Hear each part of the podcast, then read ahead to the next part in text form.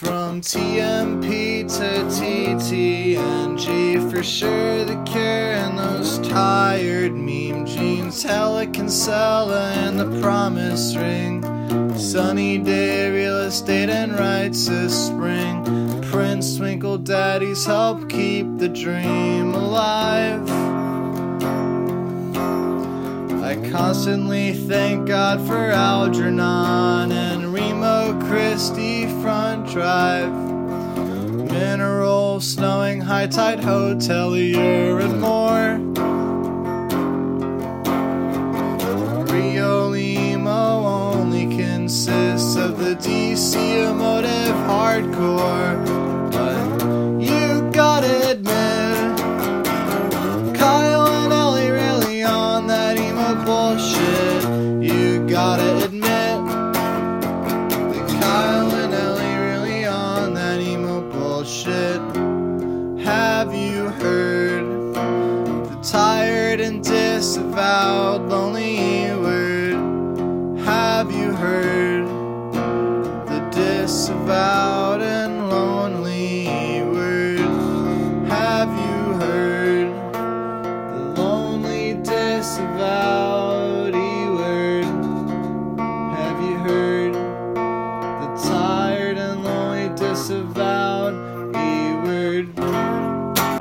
Episode 64 of the E Word.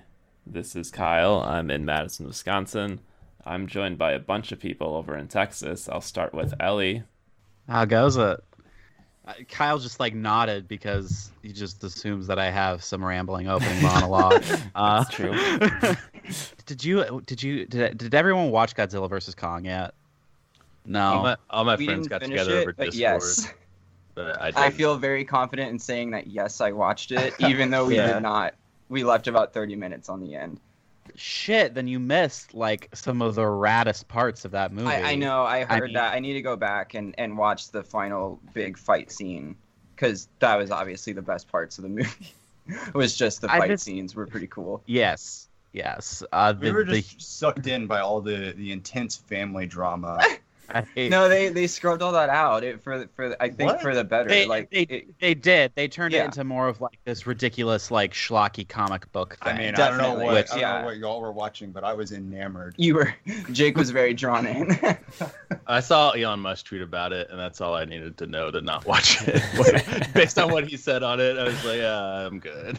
I just think it's crazy that it's like it's it one. It's the highest grossing movie of the whole pandemic. Lots of people actually went to the movie theater to go see it, and two, just people keep keep tweeting about it. And I know that the last couple MonsterVerse movies were very were very popular, but I I didn't see as many people talking about it, and it still kind of felt like kaiju movies were just like for weirdos like me who liked watching men in rubber suits beat the shit out of each other. I don't know. It's a weird, it's a weird bittersweet vibe to see like this be like the probably the highest grossing kaiju movie of all time. I don't know. I don't actually have anything interesting to say. Uh, I'm just trying to avoid talking about Delaware. Yeah, I was like, yeah, I- I, I mean, I feel like it was it was definitely has like a, a childish vibe to it, where it feels very much like playing with toys. Like it, it like the whole like a, a lot of the fight scenes they could you know pivot or like pan back and it's like a kid playing with action figures. And Yeah. then a movie really starts, and it's like, oh, this makes sense. You know, it has that feel through it. So I don't like that as like far as like a long run for monster movies, but for this one, it's like we know it's Godzilla, you know it's King Kong, you just want to see them fight. So the fact that they do it in like really high rendering detail, like broad daylight, just like punching and like tackling and fucking destroying build, it's like on that aspect is pretty good. Like Yeah. everything else about it, or the and the sound was pretty cool. Uh, I liked the yeah, way the Godzilla sound design was sounded. very good. Yeah, I think I think yeah. what Ellie's saying is they sold out. No, no. they sold out. Yeah, they used to be like this indie thing. like it was just 2014 Godzilla. A24 weird- Godzilla. The weird thing is that all the Godzilla movies, really all the monster, all the MonsterVerse movies, because uh, Kong Skull Island 2, they were all directed by like indie directors. Like this Yeah. one was directed by Adam Wingard, who did uh, he did like a segment for VHS, and he did Blair Witch, and he did You're Next. Yeah. Yeah, your, You're Next and the guest are kind of like oddballs. I feel like in his filmography because now since he's been doing these bigger movies, it's just like right. some of the right. worst. Like Death Note, Blair Witch is like those are two of like the worst. Yeah, worst. he's- like he has also sold his soul, yeah. Um, but and then the last one, Michael Dougherty directed King of the Monsters, and then he did Trick or Treat like ten Yeah. years ago. And then the first one was directed by Gareth Edwards, who did like an indie kaiju movie called Monsters. I think the Kong movie was directed by the the guy who did movie called Kings of Summer or something like that. Um, I'm not I'm not sure, but I know it was like a like a like a Sundance kind of movie uh, but I just think it's weird that they took like these indie kind of kind of guys and then put them in charge of like these huge blockbusters. We should introduce our guests now, probably. oh no, we don't have to do that at all. We can just keep talking. It's fine. I think people know who I am just off my voice, but maybe I'm wrong. I'm kidding. I'm totally. I'm pretty, I'm pretty famous, you know. All right, this is the record setter episode. Um, so we got a bunch of people spread out of two places. So I'll let y'all introduce yourself so we can get familiar with the voices. I'm Kyle. I play, I play guitar, the I guess lead guitar stuff, and I am in Denton. I'm Judy. I play guitar as well and uh, sing. I'm also in Denton. A little bit, oh, just a little bit away from Are we, Kyle. are we all gonna say we're, Yes. even Say where you're we're at. Sitting, Say where you're at. sitting next to. Okay. That's how I'm uh, I'm Jacob. I'm Judy's sibling, and uh, I play I play drums in Record Setter, and I live in the bedroom next door to hers in Denton. I'm I'm not I'm not in Denton, but I was kind of close to Denton this weekend. I went up to Dinosaur Valley. Oh, shit, okay. yeah. Yeah. Yeah, it was pretty. It was pretty fun. I uh, I waded into the water and put my foot inside of a dinosaur track, which Oh, Yeah, I was was gonna God. say it's probably wet, huh? yeah, it was like a Because a lot of times it's spiritual experience. for dry. That's really Yeah. cool. Uh, going back to the kaiju thing. Yeah. Yeah. Especially after Yeah. that movie, get it. Yeah, they were real. appreciation for it. Yeah, at one point, Godzillasaurus did walk the earth. That is what Godzilla canonically evolved from. was the Godzilla. yeah. no, you guys are laughing. That's a thing. That's like a real thing that is explained in in the movies in the 70s. I don't remember that. At Oh, nice. I haven't seen. I'm not a huge monster movie person. I like uh, what is it? Destroy All Monsters. Uh, Yeah, the- Toho the movie. I like the 50s. Yeah. I like the ones in the 50s, kind of. But it's definitely just kind of watching the miniatures and and that kind. I I just like that charm of it. Yeah, Yeah. yeah. All right, so we're going to talk about record setter stuff in this episode as well as run through some news that's accumulated throughout the couple of episodes. Um, Okay. Speaking of those episodes, we put out the episode with Brandon from Home is Where a couple weeks ago. Yep. Um, we listened to that on yeah. the way back from Chicago, actually. oh, nice. Yeah, we all listened to the at least definitely me and Kyle. I I mean I I think I've heard every episode, maybe a couple I've dropped, but Mhm. I've listened I've I've listened to y'all since way back. Back when we were And- the, the, the TMZ of emo. Yeah, Yeah.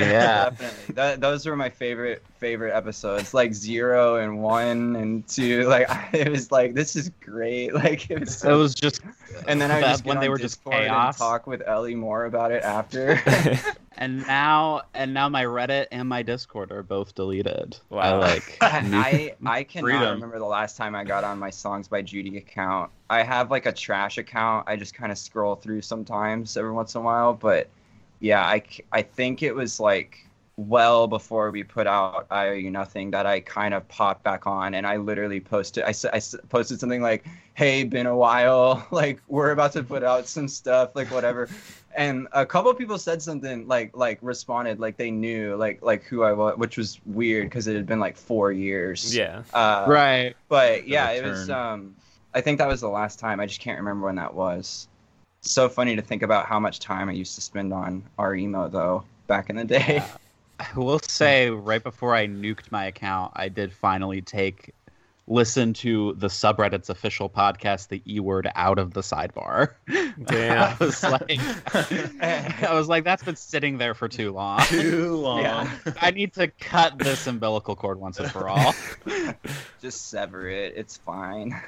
I, I was just saying, you have a question here about r/emo, right? yeah, I mean, just because in the somewhere in there. in the Stereogum article, there was Yeah. a lot of like Reddit talk, which is funny. Yeah, I mean, I don't, I don't know why I always end up talking about it, but it was just like, it was such a part of like when we put out Purge. It was like it just r/emo just kind of became like this thing, and we met people like actually in Denton.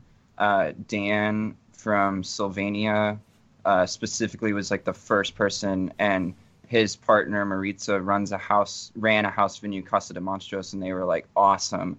And they immediately were like, "We want to put you on shows," and we had never met them before because they're di- like a kind of different wave of be- bands and stuff yeah. from when we were a little bit more active before.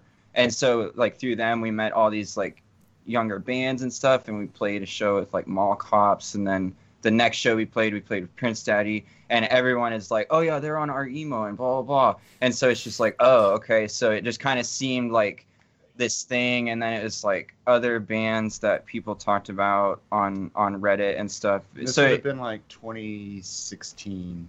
2017. It would have been 2017. Well, the 2017. Purge came out in 2017, but like the the like introduction to that stuff started happening. Oh, that's like, true, yeah, Before yeah. we kind of released. That it, is so- true. We we had a couple shows before we really. Yeah, because we're also we're old as fuck.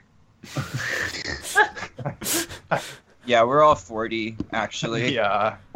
Well, I guess that that like like is like shows. the ideal place to start because it's like when I first went to your or revisited your Bandcamp page last year around like the release the release of the album. It's like your first music on there goes back to 2014, which is like like it's not unheard of, but like when you're putting out your first major release, like usually your first like scrappy project is like two or three years before, but y'all go back Yeah. like to 2014. Yeah, Oh. this has remained the scrappy project, like Yeah. because we started like me and Jake have been playing under. up on 10 years. Yeah, this is our tenth year under the name Record Setter, like November this Christ. year. Uh, like 2011, I was like 17. Yeah, because we, me and Jake played in a Christian band, kind of like a, we were doing like original like worship music and stuff, playing metalcore shows and we like Christian metalcore shows, and then we were kind of like the worship band in the middle.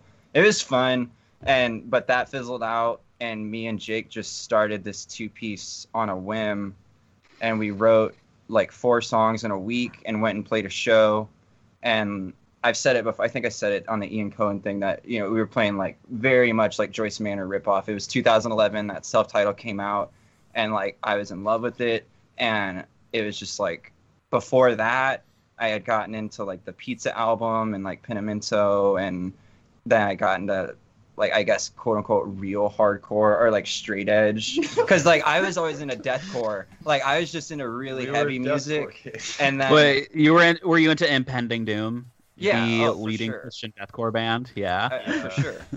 Uh, despised icon. but yeah, like like Under Oath was like my favorite band for the longest time, and then I got my my friends and you know freshman and sophomore year of high school, I started getting into hardcore like Shipwrecked and Have Heart and stuff like that, and but yeah, that that Joyce Manor self title, my senior year of high school, it was like that's all I wanted to do. I was just like, this is so good and like fun and loose. And I know that review just came out, and that's kind of it's so it's on my mind as well. Like seeing that revisited, and everyone's kind of talking about it again, and it's just so good. And so I was just trying to write songs like that, but nothing close, like not even close. Like, uh, but it was very pop punky, and then we slowly shifted.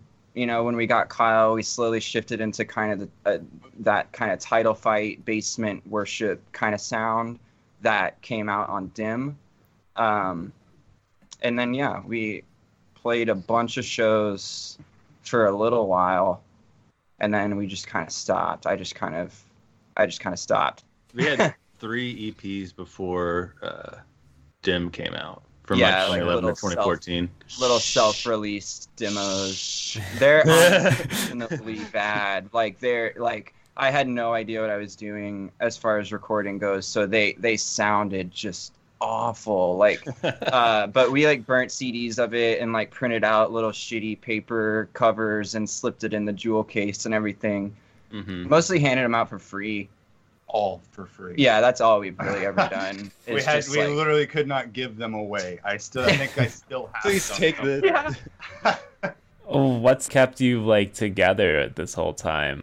I f- I feel like every band just like wants to break up after they don't get signed to like counterintuitive records after three years and stuff like that. Yeah, I think that's kind of sad, honestly. But I don't really know. I guess like really, it was just like I, We I didn't really ready. think about. Yeah, I'd never. I've never really thought that like I was ready to like have any attention. You know, like I Mhm. I've always thought that like we played bad sets and like my songs like weren't that good, and like I was trying, but it was like whatever. And Record Setter has always been just kind of like a musical journal for me. Like I, it's just kind of wherever I'm at in my life, it's just kind of there, and the music kind of reflects that as well. So I'm sure it'll change as we, as you know, we continue to go on. But I, I don't know. This feels like very good to do. Like I, nothing feels like this is the record that I wanted to put out for sure. But yeah, I think what has like kept us together is just playing shows is fun, and me and Jake are siblings. Yeah. Yeah, Kyle's a good friend, and it's like We're yeah, very fortunate to live in a town that's just like there's lots of local vibrant- shows. Yeah. we have Lots lots of- of friends in the scene. lots of people coming through. Like it's it's like Yeah, a lot of local touring shows, bands. A lot of like we meet a lot of new people. Yeah, a lot of touring locally. bands. So It, Uh, it there's a college there, right? So I'm assuming that like yeah, yeah. that, that like two trades colleges. people out after four years and everything. Yeah. Right. But after uh, per, because we did fizzle out, and it was like felt like we were a dead band, you know, like a dead project, and I started working on solo stuff, kind of like acoustic indie stuff and whatever. well, you move. and then I was gonna move. Yeah. And so the guys were like, "Oh, we should do something with Michael Briggs before you move, because like we've been here this whole time, we've never recorded with Michael Briggs yet. We've always wanted to, because everyone in Denton records with Michael Briggs. And so I was like, oh, I'll try to write like an EP, and uh, that's how I wrote Purge. And then we recorded that, and then there was just this kind of like new interest. Like when we put it out, cause I think the music was a little bit better, our Yeah. performances were a little better, and recording with Michael made it way you know more listenable and stuff. It I think people just like liked it more, and so it was like oh like, and then people Yeah, were was- asking us to play shows, and it was they were really fun shows. There were people that knew the words, and we were just like oh yeah well like yeah I guess let's And that- keep yeah, let's It was keep definitely the most like collaborative stuff we had done too, with all four of us. yeah, we that's actually true that's had- we true Had like a full lineup that wrote that whole, you know. Yeah, because I was writing most of the parts on Dim, and then Kyle would write some parts and teach me them, and I would write a lot of the parts and teach them to him and stuff. And we don't really operate that way anymore. It's like I write songs and then I show them to them, and I kind of trust them implicitly just to like add their stuff uh, and make it better. So She yells at me if I fuck up. yeah, it's not how I imagined it. No, but yeah, it's definitely definitely more collaborative and like like y'all were saying, the Denton scene, even when it's like, you know how scenes kind of are like a roller coaster, like up and down. Even at its low point, it's still pretty busy here. You can still find like a few shows a month, even at its lowest, to play. So I think that was always the thing, like playing shows all the time to stay a band. Like I, I feel like as soon as you stop playing shows, you get a little bit. That's we've seen a lot of bands break up during the pandemic. It's just there's no shows going on. What are you gonna do? Yeah. Yeah, I mean, like we kind of breezed through a bunch of those things, but like, uh, I guess like going back to like Denton, I feel like the thing that I always hear is you is like you got to play Denton, or like there's a really good supportive like DIY culture in Denton. But I feel like the thing that I don't hear is like there's X, Y, and Z band that's like from Denton. I don't know, like is that like an accurate read on it? uh, maybe I feel like there's from been a- our side, from my side, it's like there's There's definitely You like legends. two night like Two Knights Two Knights is like Fleshborn, V one, yeah. and uh Big hand, big knife. I'm trying to think. uh, I mean, bowling for soup. I mean, what are we fucking talking about? I didn't know that.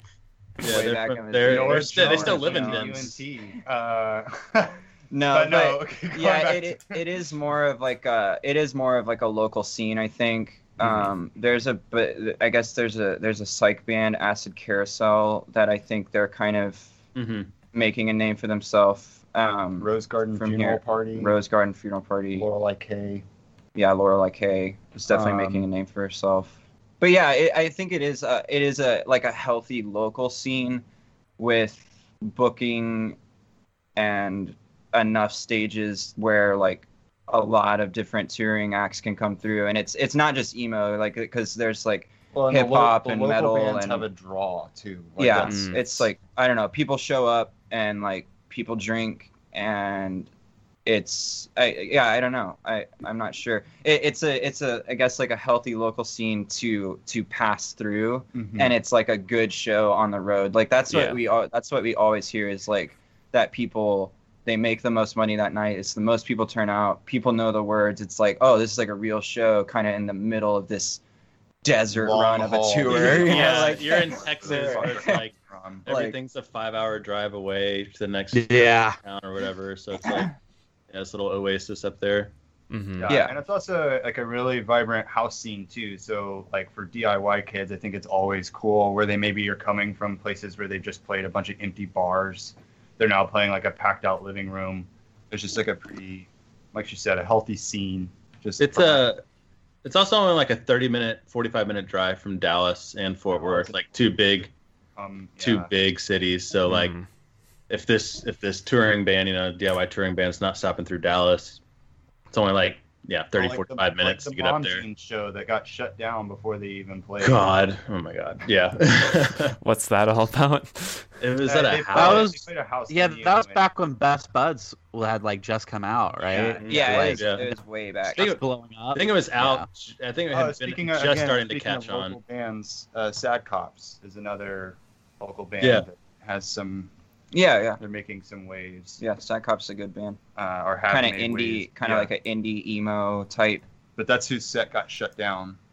Yeah, Opening for the yeah. Mom Sad Jeans. Cops was opening for Mom Jeans, and they kind of notoriously, I guess, have a de- like a very decent draw, and so they j- and then Mom Jeans as well. And this house was just way packed, and The parking on the street. complaints or something. I think it was I- the parking I on the street. Hyperbolic, but I want to say it was like something like 200 kids descended like on this street, Yeah, no, it was. and we're just like parking in front of people's houses and like hanging out in the front Like, yard, three which is blocks like a away. big problem.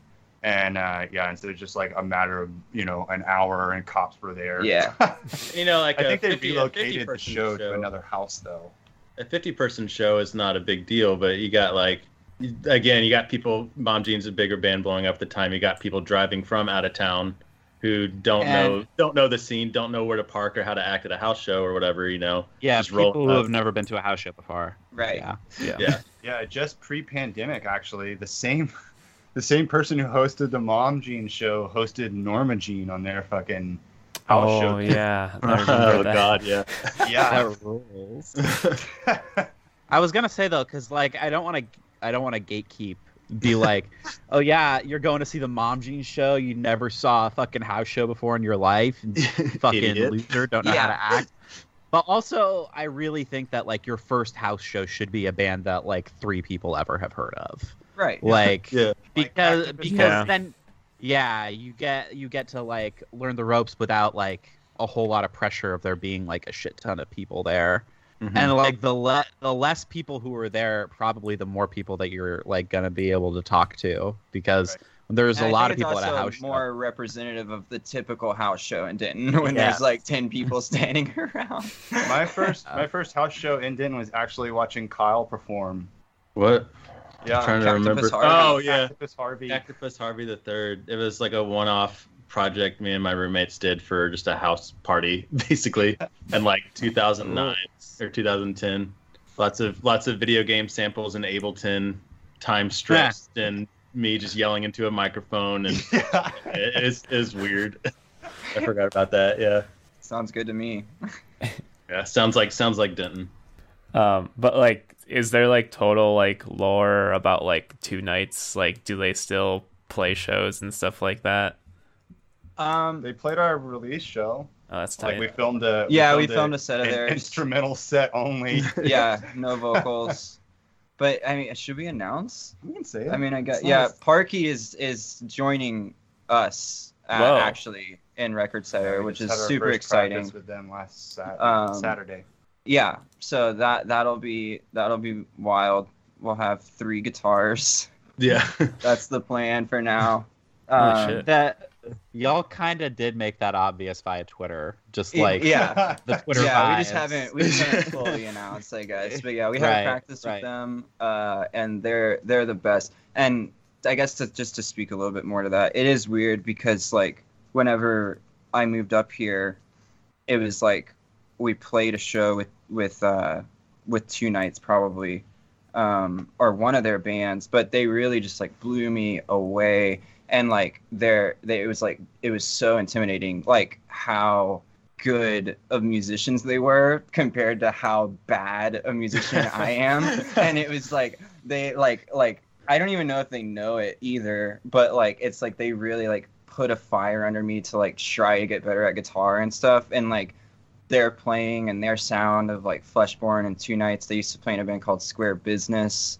It, it- they, it- really like good, I loved like I love their fucking music so much, and now they're like joining Record Setter, and they like brought a riff, and like It's it was pretty just, it's just wild. It's so cool. It's it's so cool. Um, so yeah, we're super excited for how that's gonna add to the sound. But to go back to Kyle's question about does Two Knights still play shows, we try to drag them out into shows whenever we can. Yeah, we asked them Like, to play we asked- yeah, if, if we're putting together a show, it's like, all Much right, let's their ask them. But, Miles is going to be a dad, so Yeah. like that that's that's a big change for him, you know, going forward. But yeah, and I think Parky is over over playing two night sets. Yeah. There's this long awaited, long rumored split that's supposed to come out and be the last thing, and I don't know if it's ever gonna come out. And but yeah, I'm pretty sure they're just like done. You know, it's it's right. they've been doing it for a while, and they started when they were both real a lot younger. I feel like we'll go ahead and call it here. Record Setter killed Two Knights. Yeah. Dethroned. oh, no, definitely Time- not. fucking not. Definitely Time of death, 9:57 a.m. Central Standard Time. but yeah, Two Knights is the shit. Like their sets are, are the best. I, I feel like people sometimes like uh, another band like of kind of earlier in the revival that's a touchstone is like uh, 1994 that Mhm, people always yeah, talk about. You yeah. hear older bands always mention them, and then you listen to the record and you're kind of like, uh what but i but but i mean i love i love the music but like you you, you kind of have that reaction to it but then if you imagine like if i saw this live though this is a very different live experience i feel like Two Knights Same falls thing. in that kind of realm where it's like you listen to the record and they're great songs but you really won't understand like you really won't understand how fucking good they are until you see a set like because it's it's it's so different. You got to hear Miles slap that bell. and you have to hear the volume. Like, Yeah, the volume is Parky's rig is so loud. Like It's it, absolutely it's crushing. it's it's insane. They're so good. They're so good. When we were that Joyce Manor knockoff band, somehow we were playing a lot of shows with them in like Yeah. 2012, 2013 era. At like um, 1919, the ven- venue in Fort Worth, and a few Denton Denton shows too. Oh yeah. Um, someone did mention Mimi Siku in there, but that that band is really, good. really Oh, I un- forgot- I un- forgot to say underrated. that. Yeah. Yeah, Mimi Siku's great. The Thrill of Living is like amazing. I I I had that tape in my car. I don't listen to that much music really, but and I I just would always really- have yeah, that tape going. It's like it's like there's like five people in Denton that made like eight fucking projects that are like foundational to why we play music in the DIY scene here. yeah. It's pretty and, and yeah, Parker, Miles, Donovan, Cade. I don't know. I'm gonna stop listing names because we'll forget people. But yeah, like Parker and Miles. I mean, Monster rigs and Amazing. monster drummers. Yeah, I had to I had to just look it up to like double check to make sure it was like the Two Knights people, but uh fucking father figure. yeah, Um, yeah, Yeah. absolutely. That father figure record is so good. Fleshborn, yes. Yeah, Yes. Fleshborn's like the best screamo band ever. They Yeah. they those did vocals. that with uh, with Carnier. Pioneer, yeah, Yeah. Uh, amazing. Black and Screamo. I remember writing about that in like 2015, 2016. But and the yeah, split. Yeah, you should check out this other band called Nosk. N O S Uh. Yeah. Word. Uh, members of Fleshborn. Hell yeah. Uh, Kyle, you wanted to ask about Ian Cohen? well, yeah, I, I mean, I, I- I guess touching a little bit on like the latest record before going into that, like, I know like you already said that you that like everything that you've done is scrappy, but like, and I feel like that's something that we talk about everyone who's been on here talking about their latest record, but like, was there a different like mindset like going into this record like did you even know that like top shelf was gonna put it out going into recording i owe you nothing or Um, anything like that there there was absolutely a different mindset going in. Okay. Uh, but no, we didn't. We didn't know. We had yeah. well, we knew we wanted to pitch it. Yeah, we we had like the thought, just kind of this ambiguous thought of maybe someone would pick it up and like we would try to send it to some people and stuff because we were feeling good about it. But we didn't have besides just like thinking of Top Shelf, just because I've listened to Top Shelf forever. They've been around since like what 2007. You know that Defeater album came out, I think in 2007. So like that's kind of whenever I would have been aware of it. So I've like since I was a kid, I've like listened to top shelf music and stuff, and like they're way different now, like their their roster and stuff, but it's still great music. mm-hmm. So like besides like just that thought of like maybe top Well, shelf, maybe chill they- wave, maybe There was acrobat. some. There was there was that. There was like one tweet that like Oh, kinda right. put it in our mind that they were watching. That was before we recorded, right? Yeah. it was that they Yeah. tweeted something about uh someone said something about Sweela Loon and the top shelf Twitter Bring 'em account responded saying I, I don't remember what they how they worded it, but it was they they linked the Purge album and I was like and they added us too. Yeah. And I was like, holy shit. Like they just like fully Epic. shouted us out. Like in someone asking for a Sweela Loon more like new Sweela Loon, they're like this. Yeah, and I was, was- like, what the fuck? Like it like like blew my mind It was open. like like- 2008, 2019. Yeah, something like that. Yeah, I think it was 2019. So So- there were like little things like that where it's like, oh, they followed us. Oh, they liked this post. And so it was like maybe they would be interested. And I remember when we recorded, who did I send it to? I sent it to Chillwave and I sent it to Marty. But more just to like get their opinion. And they both came back like very flattering things to say and they were both like yeah they they were kind of both like yeah i think top shelf would like be uh would be good for it you know whatever i was like okay Yeah. like because i was thinking maybe one of them would be like would be like oh hell yeah would you like be interested whatever but they were like yeah i think top shelf uh, would handle this well and blah blah blah and i like okay you know like let's okay. i guess we'll do that I I think because Top Shelf uh, probably has more resources than those labels, just like sure by a hair, you know. sure Um, Marty's so cool though. We really want to do an amazing. active They're- I, love, episode. I love them so much They're putting out so much so shit much. right now. That's so good. it's like, crazy it's like basically Yeah, just like keep up. my credit card on file with you guys Yeah. Auto auto charge me the next release. yeah Yeah. But, so like- the key the key with Top Shelf is just like persistence then because Kevin keeps liking my tweets but won't follow me back. yeah yeah yeah that's so funny but yeah they're like well, they're- and then he he DM'd you.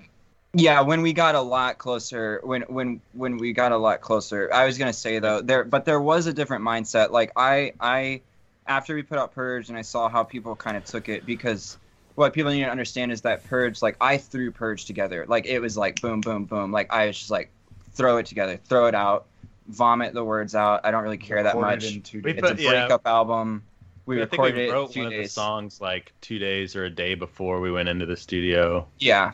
You know, it was just like we it was it was it was not that thought out. And then pe- but people's reaction to it was like we would play shows and people would be like, "How did you like make it all flow together and stuff?" And I'm like, "I didn't." Like, you know, like I, I didn't really. Like I don't know, like I didn't hear it the way that people were hearing it. And so I was like, if people think that's good, like I can write like way better like screamo than that. And so it's just another like shot. I, like I'm to try like I'm gonna actually like try to like do something better. I'm actually like think about my lyrics, this, that. You know, there was like many things where I was like, I'm gonna, you know, actually try to do something, you know, because it seems like people like what I do, what I'm doing, Yeah. and then um, And there was this little blip, like just a precursor, where I was doing some solo stuff called uh, gushing. I think I don't know if both of y'all listened to it. Ellie, I know you did. Um, yes. back in the day, and I was just doing that by Loved it. myself. And I posted on Reddit, and it was like the top post of that day, or when I posted it. I think I called it Sparkle Scream Scrams. Yes. Sparkle. that was 100% why I clicked on it. yeah, I, I, I called it Sparkle Scrams, so it was a good like Buzzword. title. Yeah. But yeah, it got like t- attention, and people were really fucking with it. So I was like, okay, so I I'll just do like straight screamo thing. Like like like I just want to do that. I'm tired of trying to kind of fit this like post grunge slash fake heavy. Like I'll just do like a straight like really emotional screamo album. Like. Uh, and hope that people like it. So, uh, yeah, and then we and then we recorded it twice. we did record it twice. Which I feel like plays a big part Yeah. in how it sounds this second Yeah. time for sure. Yeah. Yeah, because like the Ian thing for Stereogum mentioned that like you like spent six months picking it apart or whatever. Yes, cause we we we went in early uh 2020, Right before the like pandemic. before everything hit over here, and we were recording it, and we were recording it with uh because we did Purge and these two split songs with Michael, and we've done the Dab Gene stuff with Michael as well. He's very fast, and we very comfortable with him, but we decided to go uh, to a different place and we got like done with it and then the pandemic happened and stuff just slowed down. Like mixes coming back everything just slowed to a halt. And so we had all this time of like listening and analyzing and it's like nowhere near releasing but we're like listening to it and stuff and it's like oh i wish we'd have done that or done this or done that.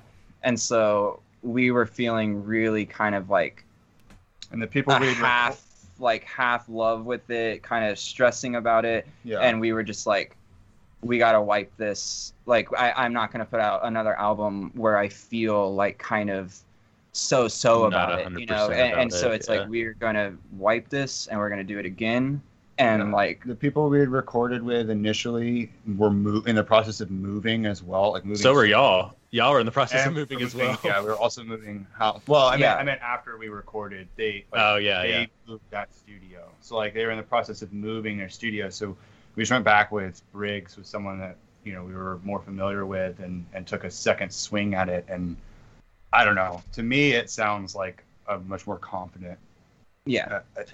take.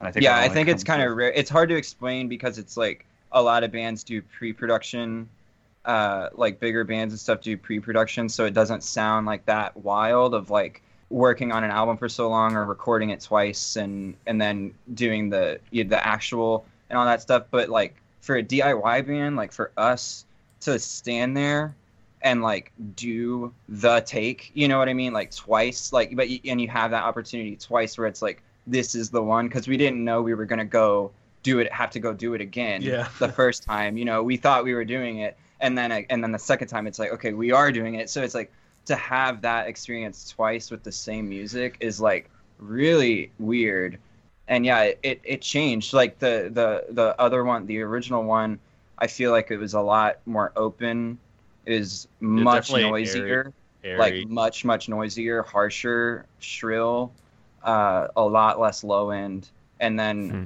with michael it tightened up more it got a little chuggier and then we decided to go with this bass forward mix like that hits like it does kind of like you know like if you're actually seeing a band live you know like yeah it just it, it really kind of changed uh but i'm i'm i'm very happy with it honestly I'm happy with it too. Yeah, Hell it's I'm really good. I'm glad that anyone's happy with it. Honestly, like all the screaming and like just like constant, just nonstop kind of. there's no chorus. There's not a verse. There's not a chorus. There's not a bridge. There's nothing. I remember sending like demos to some of my friends who I use as kind of like a sounding board, and that was like one of the not critiques or complaints, but they were just talking about they could not figure out where it started and stopped. Yeah, what is this just like- structure? yeah, it's like listening to it blind without any context or any song titles or anything like that. They were just like, "This sounds really cool. I don't know what I'm listening to. yeah. I don't know where I'm at." The more I've listened, the more I've just kind of thought about how like anyone who comes to whatever like subgenre of emo has to like the album though because it's like yeah. it's definitely like hitting like the scrams people, the like the new grunge who grunge and like Yeah. also like you know your title fight people who want a chorus or like like catchy shit are also gonna find shit there. yeah it's it's a it's a it's definitely like moments like i mean i, I kind of wrote it this the, the way that it is but i was working on it for three years. I mean I, I started writing it immediately after we put out purge. Like it was like i was i was working on uh someplace you know i remember Mhm. Like just that just like coming and like yeah i want the intro of the album to be that to just you know super fast like off the bat. I don't want to do the little acoustic intro like purge and stuff. I just want to start you know and like whatever. I was like working on it so for three years you know i'm like putting this stuff together so i like chopped and chopped and chopped and chopped and like curated down more and more i wanted it to just be like as dense as possible because like I don't like repetitive songs. Like I I don't listen to much intro verse chorus verse music like that. I like more formless stuff, more free form stuff. And so I I just wanted it to be like as dense as possible. Just like if someone really connects with it, they're gonna listen to it a thousand times. So it's like I don't need to repeat this part ten times. It's like they're gonna listen to it a thousand plus, you know, million times. So it's like the even if it's only 15 seconds that this part happens, it's like it happens, and you know what I mean. I I, I wanted it to be like that. I wanted it to constantly be going by, and then just a few moments of like rest, you know, just to take a breath, really, and then then keep going. Yeah. Hell yeah. I guess going back to like like top shelf stuff though, like I think a lot of people had the reaction of like, oh shit, top shelf signed an emo band because it had been Yeah. such a long time since they picked up someone new that was emo. I mean, like I know they put out like the Golfer record and like Standards is more just straight up math rock, but like Yeah. And I think that caught a lot of people's attention. It's like, oh, it's not like a bedroom indie artist. It's Yeah, that's pretty cool. were I think that's pretty cool. to be that pick too. Y- Right, Yeah, I, yeah. I, Yeah.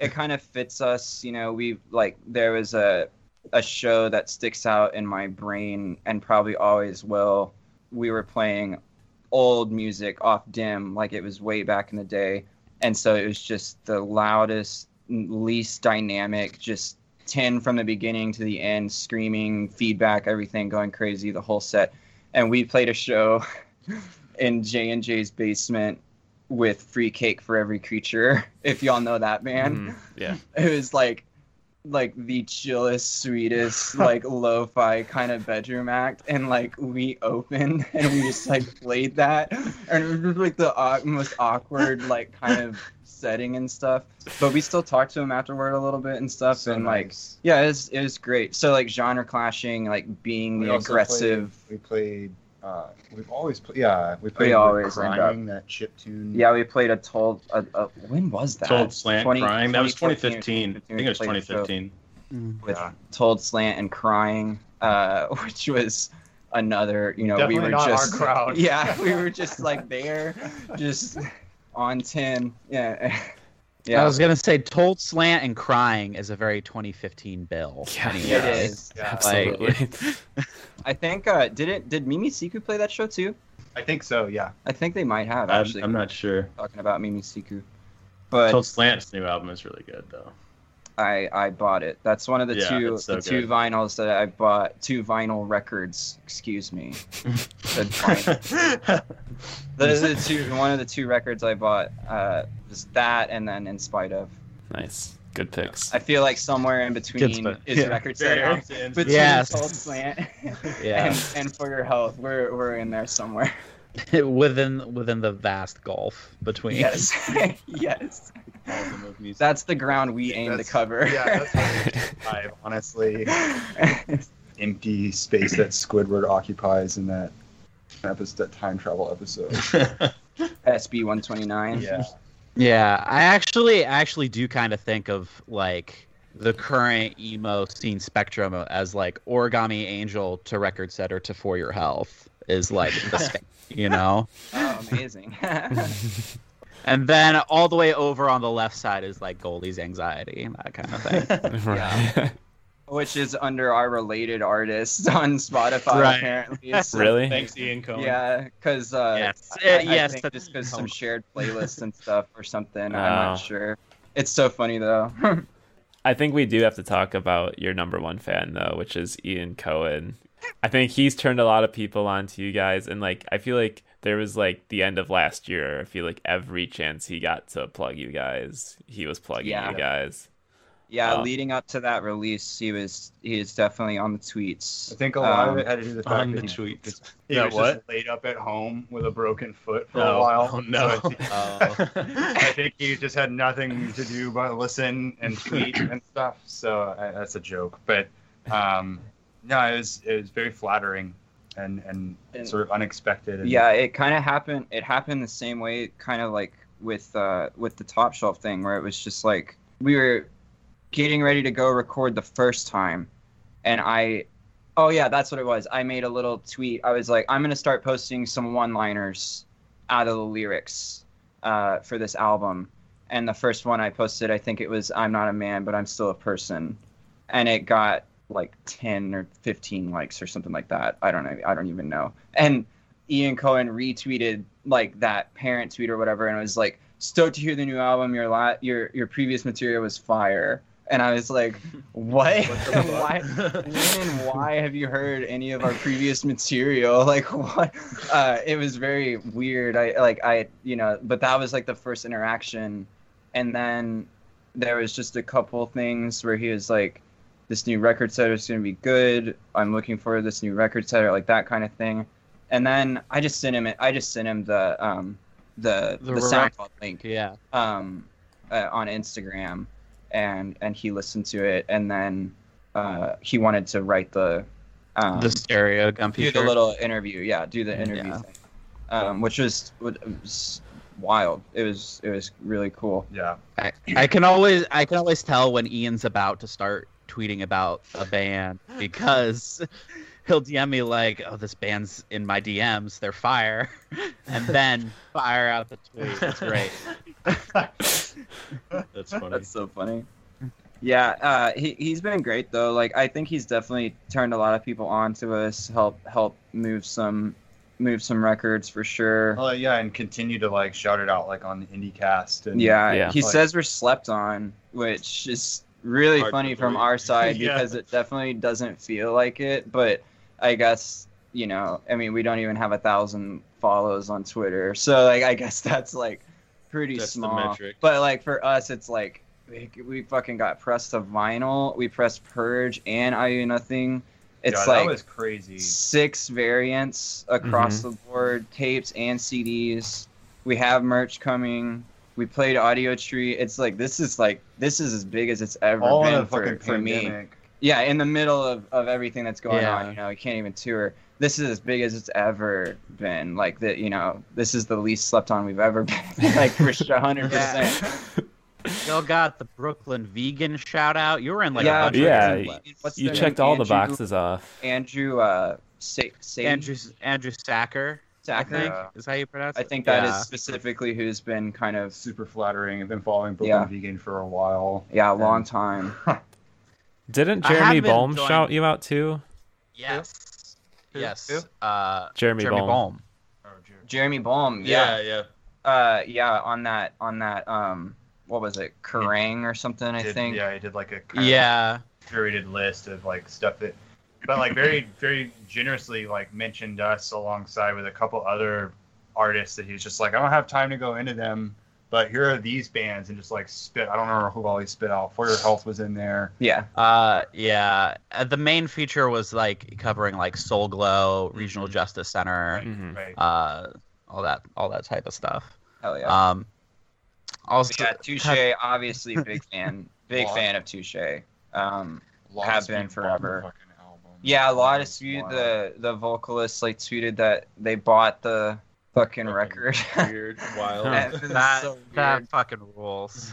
Yeah, it was like yeah, I bought this and their, like, that. I think it was Friday. that and Soul Glo Yeah. is what they bought for their Bandcamp Friday, and they tweeted about it, and I was like, I don't remember how I worded the tweet, but it was like, I'm gonna go back to my my 17 year old self and say that this person's gonna buy your music one day, like whatever. Like I don't know, like it was just so weird because I've listened to Touche since I was like 15. Or, uh, and I'm sorry, La Dispute.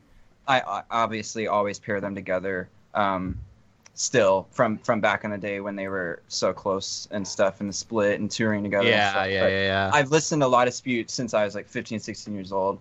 Um, so for for them to just like tweet about my band, yeah, it was very it's just it's very surreal because it's all the stuff yeah. that I was into as a kid Yeah. and Top Shelf and stuff, and now I'm 28, and it's like it's the same fucking people, and, but they're now they're like emailing me or like liking my tweet, and so it's ju- it's very it's it's very surreal. It's hard to explain. Yeah. Um, All right. What uh what else do we gotta do we gotta do for cleanup before we head into the news block? I just kind of want to know, like, what's the pipeline to Audiotree like now? Because I feel like all of our peers are like now driving Yeah, it's like half like Yeah. halfway across the country So just to play a our- quick set. our fantastic boss Regina Bergeron, uh, manager, um, just like reached out on our behalf, and Mm. and they just scheduled. It was kind of like a, yeah. And I don't know if that's because of the pandemic that they're just like, fucking anyone, please come, like let us make content. Yeah, you know? Because they have a lot of stuff coming out and a lot of stuff scheduled you know and they just opened up like a couple new studios uh, like one in nashville and i forget where else. But um, la maybe? I don't know. I, I should get my facts straight. But um, uh, yeah it was it, it seemed like it was just kind of a an come on down. yeah an ask and you'll receive type situation Hmm. which is crazy to me because i remember watching Audiotree sessions for bands You had to be Yeah. touring a bunch. and they had like they had like requirements on their website it's like if you want to inquire about a session here's some like ch- here's a checklist and it was like you know like maybe be on the road 200 days out of the year and it was like okay no yeah, Um, more about the surreal stuff. Like yeah that was like that was so surreal. because I've wanted to do something like that. Like, uh, I also love the little elephant sessions. Mhm. Um, I would love to do that someday if they're still doing it. I don't know, but like I've always wanted to do something like that. So to do Audiotree was like it was so wild. I feel like we're probably the smallest band to ever play Audiotree. like, that uh, was our first out of town show. and it was our Or first out out of- of, state, out-of-state show. Really? Yeah. yeah, we don't tour. We don't tour. texas is big We are. We Texas will, shows. but we haven't toured. We like way back in like 2012. Me and Jake went out on like a little three-stop Texas thing, and then in 2019 we went out as a full band. Same thing, little three, four-stop Texas thing. That's it though. It, we we've never we've never done the touring thing, and that's probably also why like yeah you know well we, so we all were working you know uh, full-time gigs and uh, for a really long time and you want to hear something really funny uh, i quit my job in 2020 to tour oh, yeah Oh my like God. February. I quit my Gotcha. job. Like I, we went in to record like the the we recorded the record the, the first time around on like the week after I quit my job. Basically, it was kind of like the start, like the kickoff to like, all right, I'm fucking, I'm doing it. Like we're doing this. Uh, Man, yeah. not. Psych. Yeah, I guess just like we haven't really said anything about it because like stuff has been going pretty okay for us. But yeah, this year has been just like brutal as far as like plans getting just wrecked. Like, Yeah. and we didn't have anything concrete. It was it was much more ambiguous, and it was like once the album drops, we'll start going. You know, we'll start working, start going, all this kind of stuff, and the album was supposed to fucking drop in like April Yeah. and stuff. Like it was like, man, yeah, it this year has been horrible. No, no, no news there. no, I know. Has there been any talk about like your first tour or anything like going back? Very like, little. yeah. Very little. Yeah, it's so hard Um, to. We're cu- currently considering a first show, a first in-person show, but that's not till like late September, and we're not even sure if we're gonna do it. Um, and it was it's a very much a local birthday event. You know, it's like this Mhm. annual birthday event that this guy throws. So it would very much be like eking, easing out. Like, is this gonna is this gonna Yeah. actually take? Is this gonna keep going? You know, like that. My nightmare is just setting across, and then you're in fucking Montana or something, and then like it shuts down again, and you're Yeah. if that that's like Mhm. I just if that happened, that would maybe kill me. That that shit happened to so many of my friends on the way Yep. to South Yeah. by Southwest. Yeah. Yep. Yeah. And then they just Yeah. had to turn around. Oh, Yeah. Print up all this merch. all that Just- driving and you just have to drive back. Yeah. oh no, yeah, more plans canceled. We were supposed to play South by our first time. We've never played South by. We were gonna play Top Shelf's uh, South by showcase. That was gonna be really cool. We were gonna talk to them for the first time and meet them all. yeah, for the that I think. That's probably like- where they were initially planning to kind of like approach us about you know business or whatever because like they emailed us like would you be interested in playing we were like of course like and then that did not happen and then I I, missed I the was- fucking email for the e-gig version where they they Rip. emailed us like like hey you know friend oasis got canned but we're still doing we're keeping it alive i just completely missed it did not respond so we did not play it like There like goes there goes our chance to get signed to Top Shelf. yeah I really felt like so dumb. And like I, I, I remember that I even I actually even uh, I think I DM'd Kevin about it. Or maybe just the Top Shelf account, but I was I'm like, sorry, I'm I'm so sorry." sorry. I just saw this. Like I feel like an idiot. And they're just like, it's no problem. I feel like the the the whole future, like with like in, like Furnace Fest. As soon as I saw that announced, I was Yeah. like, Oh "Are God. we?" Oh, that's the name of that Furnace one. Fest. Yeah. Could Is not the remember thing the name of Ala- it the other day. Is that the thing in Alabama? Yeah, yeah. Yeah. Yeah, Underoath is playing that. Yeah, a lot of big bands are playing that. Every Child band is playing food. that. Yeah, Yeah, every every fucking band. band in the world. That for your health tweet was so funny about like Oh, yeah. all of them being at risk because of age. age. Yeah. All the performers are, are at risk. I remember, I do remember Jordan from Binary like quote tweeting it and being like, "Sorry, Grandma." oh man, You know, But yeah, I, I definitely do want shows to come back. Like, I'm not in the camp of like, no, nothing, don't do it, nothing, don't do it. Like, you know, because it's like if all the performers are vaxxed, if like vaxes are rolling out and the crowds are, you know, more and more getting closer to a majority vaxxed and people are still masking up, it's like, like, I, you know, I was saying to Jake the other day, it's like all through this, like, you know, we haven't been doing shows or anything, but people are still going to work and all this stuff.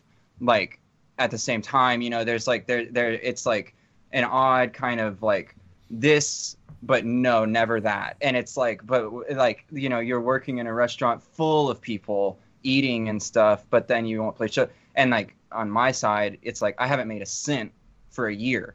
It's like Right. I'm dying over here. like, like I Yeah. need like like and, and like when shows come back, like I can start making money. I can sell some shirts and stuff. So like I definitely want them to, but I'm not trying to just like rush out and like play the first show and like no, we're um, planning a tour for May.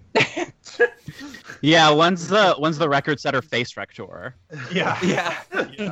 we're doing Yeah. it. Look, Hey, if you this don't know is- how to defend This is a screamo show. A couple things you need to Pres- know about a screamo Yes. show. One, I'm not gonna there will be face you guys at all.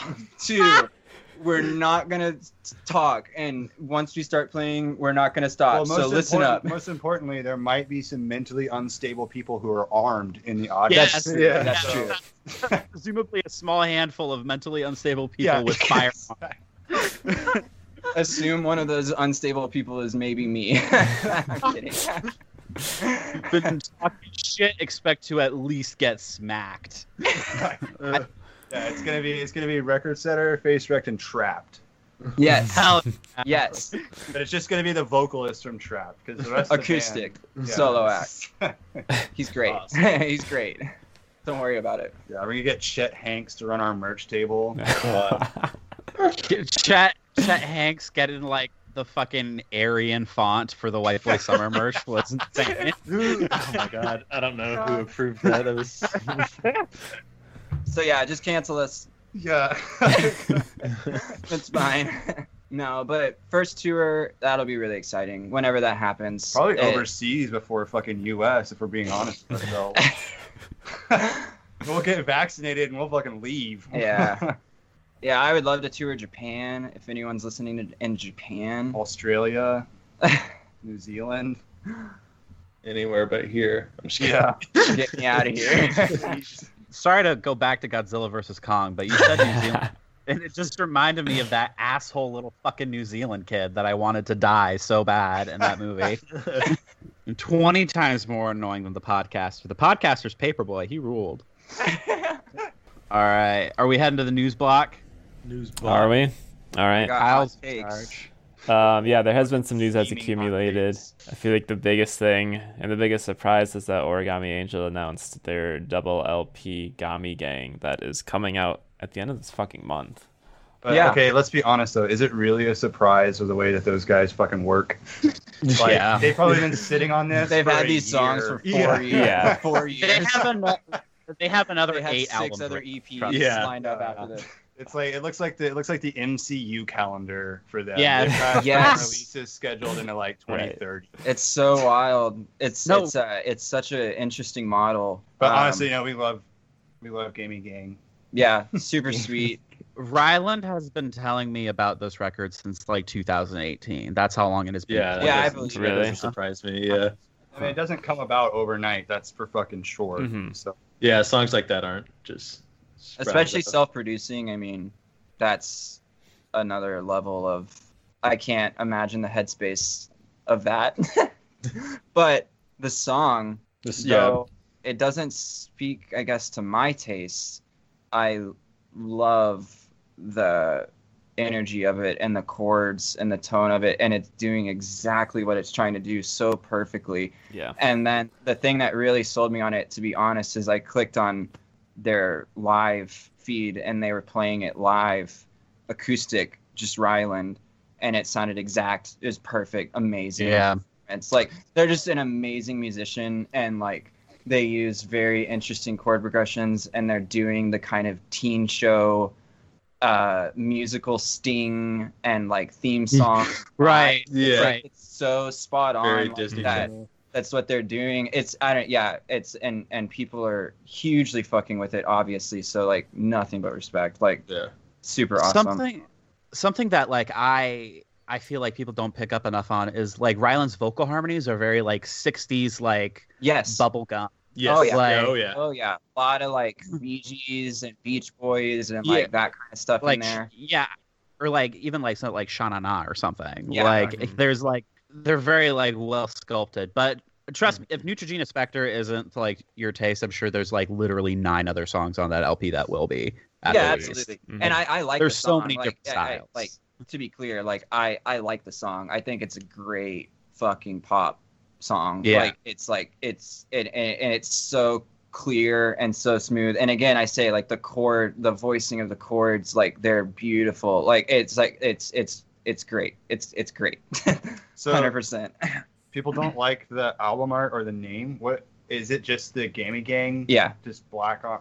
I like it Yeah, They yeah, They I like it. People are like it's lazy.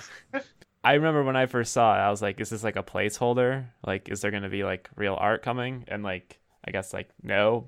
But doesn't need it yeah. When you're self, That's when you're it is. when you're writing and recording a double LP, who has time for the art? like, They could. I I, I they like it. I mail think it's to cool. me. Yeah, They could mail it to me on a scratched up CDR, and I'd still be like, "This fucking rule." yeah, Yeah. exactly. No, I I like the the I like the cleanness of it. I I I said here I'll pull up the message to Marty actually because I messaged them, um, letting them just a- know that we found a VHS, it's such a in case they contrast to wanted what we it. did. What and they did said that they couldn't because they picked up the they picked up the double LP.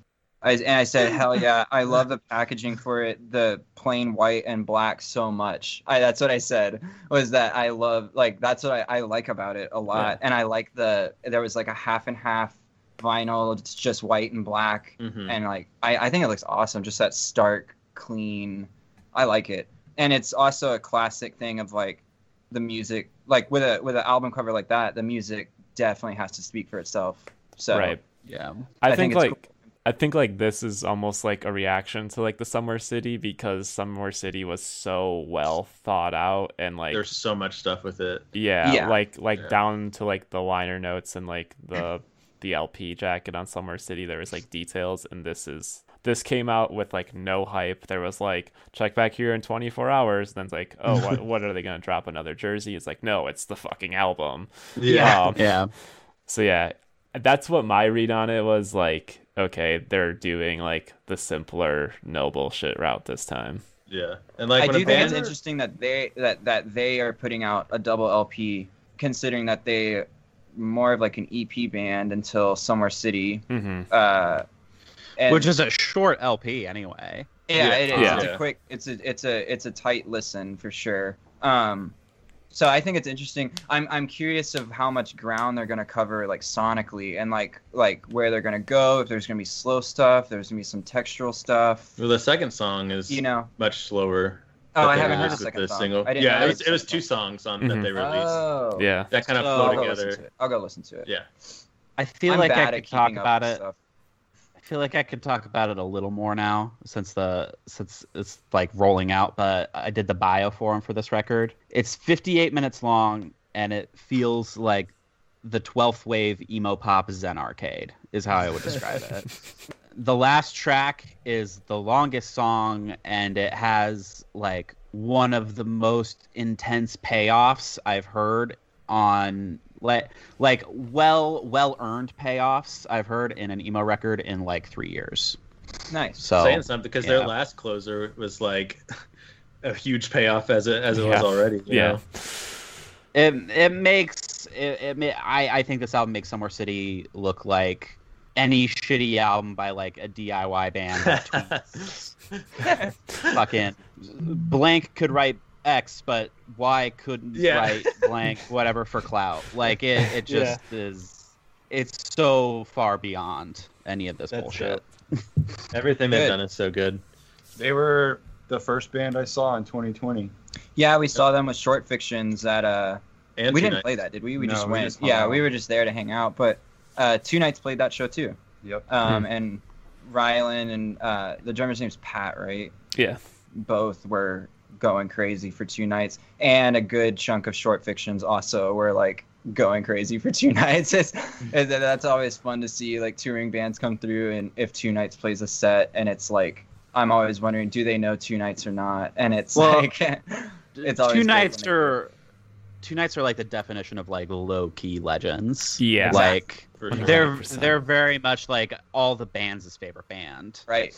I mean, they're the best twinkle. They're the best twinkle emo ever, ever.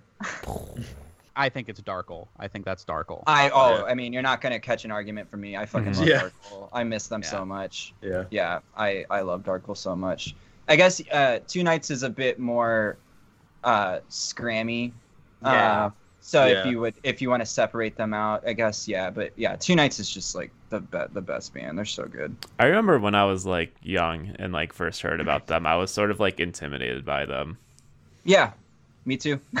Whenever I first met them and played a show with them. Imagine, imagine standing there watching them play, and then you've got to like load in after. Yeah, it's Yeah, your shitty Joyce Manor ripoff band is up next or before. after they you're play, like, literally their sets are like 11 minutes long. Yeah. sometimes. Right. Like you blink and you fucking miss it. I'm glad there's been a lot of Two Knights talk. I was oh, Yeah, Oh, I hope of course. Parky listens to Yeah. this and just mm-hmm. cringes the whole way through me talking about them. Because, like I say, I don't think they know. Like they're joining Record Setter, and we've definitely played a lot of shows and we've chatted, but we're and like we're like band homies, Peers but like friends, but we don't like know know each other that well. So like I don't even know if they know like how much I like I do really like Two Knights and Fleshborn. I mean, Mm. I think they do because I've told them, but I don't know if they know. Like I don't know if they take it like seriously. I guess is what I mean. they were legitimately like inspirational for me. Like, and now they're joining my band. Just uh, just drop some shit like, yeah, I want to collect their fingernails clippings just to like absorb some of their power. Yeah, At practice, we should all clip our nails, y'all. Like, Yeah. like sweep up, sweep up the practice space with your. I'm always just very concerned with their nails. Like, are you sure you don't need to clip them? Like, I got you. You're looking a little long. it doesn't get in the way. Like when you're playing, like you don't need to Let me bite it. Find it. Oh god. Sorry, Parky. yeah, now I hope they really hear this. Yeah. Yeah, I, I hope so too. well, welcome to the to the band. We're very stoked to have you. if you're listening. And then the the other thing you have here in this quick hits is new foxing, which is wh- the this the response to the new foxing has been really annoying. um, not that the not the new fox the new foxing is good. I don't want I don't want their manager to listen to this episode and, and yell at me on Twitter again. But their the new song is good. But I just saw so many people being like, "Oh yeah, this is the moment where emo enters its indie rock phase." oh, you're Yeah. Like- referencing that? Yeah. That happened. Yeah, happened. I read that on your newsletter as well. You talking about that? Uh, apologies to Keegan, because No, don't don't. because I do Don't. I do I do feel like I I disagree with him constantly. Very nice guy. Love. yeah, they're having like, but they're Uh, like the. uh We were watching. uh It was a term I haven't thought about in literally at probably a decade because I haven't watched wrestling in forever. Turning heel, like being a heel character. Mhm. Yeah. I feel like that's what Keegan is doing, like because the takes are so ridiculous. Like I'm, I, it's just like they're, it's like by design to just like get uh, like a lot of reaction.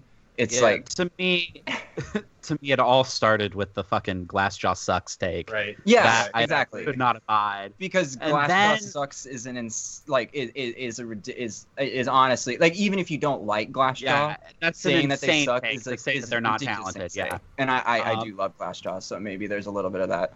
and then the newfound glory is better than Blink One Eighty Two take. Where is that also, coming like- from? I don't know. and I'm not even a big Blink fan or Newfound Glory, but like At- one is a at their- legend and one is one was a band. Like I, like I don't know, at you their- know what I mean? At their peak, Tom and Mark surpass Paul McCartney, John Lennon, and Morrissey Marr songwriting teams. I fully believe this. I saw the one kidding, that was like Bayside's actually not a good band, and I was that like, too. That one got that one did get me. I almost I almost responded to that one, but I I didn't because Bayside is good. I yeah, Well, I that- think Bayside's wildly consistent. That tweet could only have been made by someone who hasn't cried to blame it on bad luck. You know. Yeah, Bayside is good. We saw I saw them live once on the co-headliner with Silverstein. Yeah. Uh, and that was that was great. Polar Bear Club played that show as well. They're like one of the my favorite bands, and the Swellers. That yeah, show was wild. This, so- this sounds weird, but I really have always thought of Bayside as like a polished, more outwardly pop version of the Promise Ring. yeah. like I hear like I hear like crazy similarities, especially in the Mhm. vocals, because they both kind of have that lispy Muppet vocals. Yeah, Yeah. no, that's Um, exactly what they were trying to do. They were they were they were definitely pulling that like the that group of bands like Promise Ring and uh, Texas is the Reason. Like those Yeah. and those are some of my favorite emo bands. So yeah, Yeah. I I definitely like Bayside. Like You can hear it in the bass and guitar interplay, especially. Second Yeah. wave. I don't know. Is that I'm not starting this conversation. I was joking. so? My wave starts back with actually with Stravinsky's Rite of Spring, uh, the true original Rite Rite of Spring. Stravinsky's We're Rite. actually more in like the 57th wave, I think, at this point. Yeah, we're rounding about the 60th wave uh, since Stravinsky's Rite. My wave starts with the sonic tears of the aliens as they were constructing Stonehenge. My wave starts with the with the uh, monolith. It's my wave, my wave, or the high wave. Episode title done. Check. There it is. My wave for the high wave. Yes, That's please. so good. We Love it. just watched uh, Fred Durst's directorial debut the other day, actually. Yeah, the This is a- fanatic. Is that oh yeah the John Travolta movie or whatever? Yes. Yeah. Yes. It was wildly entertaining. Uh, That's one word for it. I feel it. like it had to be. He has he has like a genuine kind of eye for direction because the music oh, his videos- directing is fine. yeah, the, the Are- movie's directed competently enough. It's really Yeah, Travolta. His directing is completely fine. It Right. seems like he he can keep a movie organized completely fine. Uh, but yeah, that that the the script, the premise, and Travolta's performance, let's it was just like a triple threat of swing. like it's the swings being taken by Travolta. going all out, like Oscar, like like Oscar bait type performance, like trying to it. It was so entertaining. I definitely recommend it. Full recommendation of the Fanatic. Um, yeah, but I haven't gotten to listen to that new Foxing yet. yeah. Oh yeah, we're talking about Fox. We- I oh had to. shit! Oops. I had to go back you, and look you at guys what didn't talking ask about. what uh, what we've been listening to. Thank God, because like I've been We're trying to talk about Fox. sorry. Let's talk about boxing. I'm bad at keeping up with stuff. That's what I was gonna say. I'm bad at keeping up with like the current music scene. I'm bad at it. Yeah. I, I feel- saw the uh the video. Yeah, it's like uh, a seven minute. sword, the Yeah, lawnmower and stuff. it's a very cool music Whatever video. was going on there, it was cool, and the song sounded awesome. I've always uh, like liked Foxing as like a very textural band, Yeah, even though the they. Albatross was like a little bit more there to grab onto, but Mhm. uh, are a little more standard. But I've always liked their kind of soundscape and their the the sonics that they use. And obviously the voice is amazing. The vocal performance is always amazing. So yeah, they're they're a really cool band. It's it's nice to it's nice to see that there's an emo band that like genuinely feels like ambition ambition in like the same sense as like the late 90s kind of like the thing that everyone's been comparing them to is radiohead like Yeah. okay computer era Mm. like i i do think they regardless of how i feel about the last foxing record or radiohead uh it, it is nice to see like a, a band kind of push against those boxes uh in a way that that feels dissimilar to even like the fifth wave emo bands around right now that like just don't give a fuck about genre. Like Right. it feels like a very it feels like deliberate formalistic experimentation. Not not just not knowing the rules, so you make up make it up as you go along, but like really like bending the rules because you know them very well. Yes. which Yeah, I think you can sure. do once you We're become like a very this is literally something I talk about all the time. Uh, because yeah, like clunkily shifting from like a pop punk part to a twinkle part to a scrams part doesn't really do anything for me. Like as a musician and as a listener to music. And then when people like review the album and they talk about like you know seamlessly blends like genres and stuff and but then you listen to it and it's like these stops and starts. and it sounds I'm like, like- crotch duster. Yeah. yeah and I, i'm like i'm like is this like seamless? Is this like blending stuff or is this just like pastiche? Yeah, like it- you know what i mean? Like and so like comparing it to i guess like to my uh, like our own record it's like i wanted a lot of different ground to be covered in i owe you nothing too. I wanted a lot of dynamic ground a lot of emotional ground all that kind of stuff but i didn't want it to feel that way. Like so i like had to figure out how to kind of work out those middle bits between like the happy part and the breakdown and like how do you how do you make it feel like it needed to go here? Like how do you not just stop and play the fucking breakdown you know what i mean? And so like yeah foxing like you're talking about figuring that out and they like use forms of like emo or indie structure and they kind of invert it or subvert it they like it, it they they definitely know what they're doing Yeah. and like crafting It's- a piece of music it's great It's very indicative of like yeah, someone who's like mastering their craft. Mhm. Like Yeah. But then you look to at like that stuff. Smidley, and that's like a whole different other version of foxing, and that's Yeah. where I was like, "Damn, I really trust foxing's universe." You know? Right. yeah Uh-huh. yeah because that's mainly, uh, the one is it called fuck this that's the one Yeah. song that i really remember Yeah. of theirs like from way back amazing song But that's said, So there's a seven-minute track featuring Yoni Wolf from the band Y. That was Hmm. out via a Ouija board riddle, and now it's like public and everything. But yeah, the album's still not announced. So I feel like every Friday, like we could have a new Foxing LP out. Yeah. Uh, I Yeah. wonder if they're waiting for. May seventh is the next Bandcamp Friday, so I did Are they- see. I saw someone tweet not to be too much of this person, but the fact that censored band has a seven-minute intro track is insane.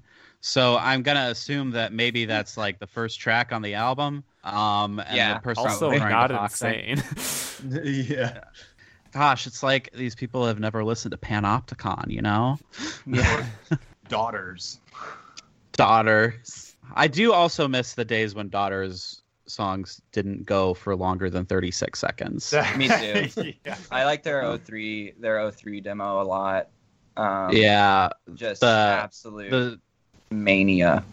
I like the last As the Sun Sets record, like right before they they changed to Daughters. It's like a real Oh, good okay. middle ground between those two styles. Interesting. I'll, I'll I'll have to check that out. I don't think I've ever heard that. Oh, it's really good. Um, they kind of came up in that same like uh like New Jersey uh half death metal, half mathcore scene, like Yeah. that like Dave Witte was was part of. So it, it's it's really like creative and heavy and hooky in like the most offbeat, idiosyncratic type of way. I'm going to embrace my Blink 155 and not afraid to be a poser and say I've only heard one song by Daughters. Whoa! Yeah. They're a very they're a very cool project. Like Yeah. like if you if you listen through their discography and like how it kind of Changes with each different release. flavors, Yeah. but they still sound like daughters. It's again, people that are clearly like masters of their craft. yeah. Yes. Mhm. Yeah. Yeah. It's hard to imagine a lot of modern heavy music without daughters, honestly. Yeah, absolutely. Um, especially like uh, that wave of like late 2000s stuff, a la like uh, me and him call it us, Oh, that yeah. sort of thing. Oh, yeah. Uh, it feels very Absolutely. like the even even but even stuff like Tony Records. Danza and stuff, Ellie, like all the chugging, Yeah. sweeping, like all that stuff. It's like the dun dun dun dun dun dun dun, like that kind of style. Like they Yeah. cleaned it up, eh, but it's Yeah. like that's where it fucking comes from. Just that spastic guitar yeah. style. People people point back to that and compare it to like uh, oh that's coming from like Ion Dissonance or the Red Chord. Um, but I feel like a lot of those bands are pulling from Daughters, like even Yeah. more than like any of that early deathcore stuff. And I mean the red chord is fucking sick. Oh, too. Red Red fucking rules. Uh, yeah, I love it- deathcore and the fact that they metalcore. It's sound. like the best. Like that's like like I said, I mentioned it earlier, but yeah, me and Jake were always just That's our classic metalcore. Yeah, I had the realization the other day. I was watching the De- uh, Devil Wears Prada set, and it was like they were playing music I didn't even I've never even heard of theirs and stuff, but I was still watching it and loving it, and I was like, this shit is my classic rock, dude. Like Right. old Underoath and Devil Wears Prada, Job Cowboy, Whitechapel. That's like that's my classic rock. Like I love I love that shit. I love that shit so much. Fear Before. Notice, notice Kyle. yeah, Kyle actually left. Kyle is actually physically left the conversation. Fear Before the March of Flames is such a good fucking band, though. Yeah. Oh yeah. All, Yeah. Always open really good. mouth. One of my favorite bands ever. Definitely. I never I didn't even mention them on that tweet, did I? But set definitely like directly influential to this release of ours, like that sound and everything. I love that band. One thing, talking about metalcore, I want to say I don't think once on a single episode of the show that "Stick to Your Guns" has ever come up, and it think so. blows my mm. mind that like not a single guest or anyone like ever has mentioned "Stick to Your Guns." Like, do y'all like "Stick to Your Guns"? Uh, I don't think I ever. for me, y'all- they're for me they're kind of in the same realm as the Ghost Inside, where when when I they they are definitely a better and more consistent band than the Ghost Inside, but I had already been into like DIY hardcore for a yeah, while by the time they were really starting to get it big. really young though. Yeah. Yeah. They but they were and it's weird because I also got into like My Chemical Romance after I was into like like Right. American Nightmare and stuff. Um, but I still loved My Chem. For some reason like that that wave of like stick to your guns and hun like even hundredth. I didn't really dig hundredth Yeah. until they went shoegaze. See, I don't Uh, like that uh, that wave of music either. That kind of like industry hardcore, like big, Yeah. big Call- room we'll call it hardcore. an- yeah, big room, Big room anthem- hardcore. arena, Yeah. arena core. I'm not Yeah, big into I it either, but for some reason, stick to your guns. Like I just fucking love stick to your guns for some reason. What's that? What's that one album of theirs? Diamond. yeah, So called that. That album has some really solid songwriting, and I do think "Stick to Your Guns" it feels a lot more authentic than a lot of the other bands of that like gateway to hardcore. yeah, like, more way. genuine. Did they have like a traditional like hardcore background? Because I only heard of them Yeah. when when Well- when well, like, like, neon th- metal. they came started up. like like they started when they were literally Like children 16, like yeah. 13 14 years old and Yeah. so no not really but kind of and They're all Like, from Orange County. they so- have albums like before the hope division and stuff that are definitely more kind of standard hardcore metalcore mix but it sounds very california it sounds very la you can kind of tell that they just like became an industry band very quickly and blew up very quickly bitter end their vocalist did a did a guest spot on on that song the cover and stuff Yeah. so there's a little bit. I mean, Bitter there's a little bit, but they've always kind of been like the poser hardcore band to like.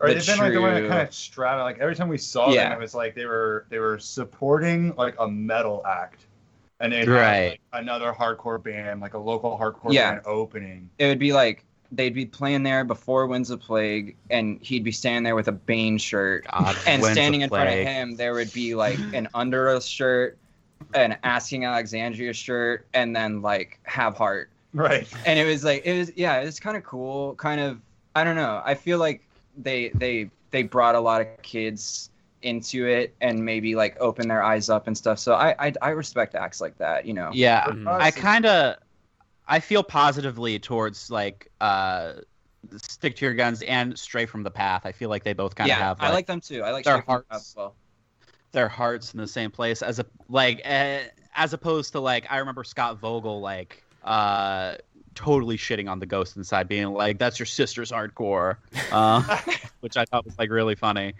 Uh but you never really heard people like shitting on on stick to your guns like that. Um we grew up listening to like the Christian metalcore, and so it was like we would go see someone like uh, For Today and fucking Stick to Your Guns is like the opening act, and it was like very eye opening in that regard because like we were coming from like a sheltered background, and you go see someone like Jesse screaming at the top of his lungs about veganism from the stage, and Right. it's like, oh, what is this?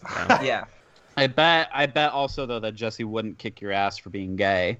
that dude, that was Exactly. actually the first. That was the first thing we heard him like preach. yeah on. he was talking about prop 8 way Yeah. back in the day he was talking about prop 8 Did did he say that at the For Today show? Because that that would have been I'm pretty sure. I'm pretty show. sure. I think he was doing uh, it.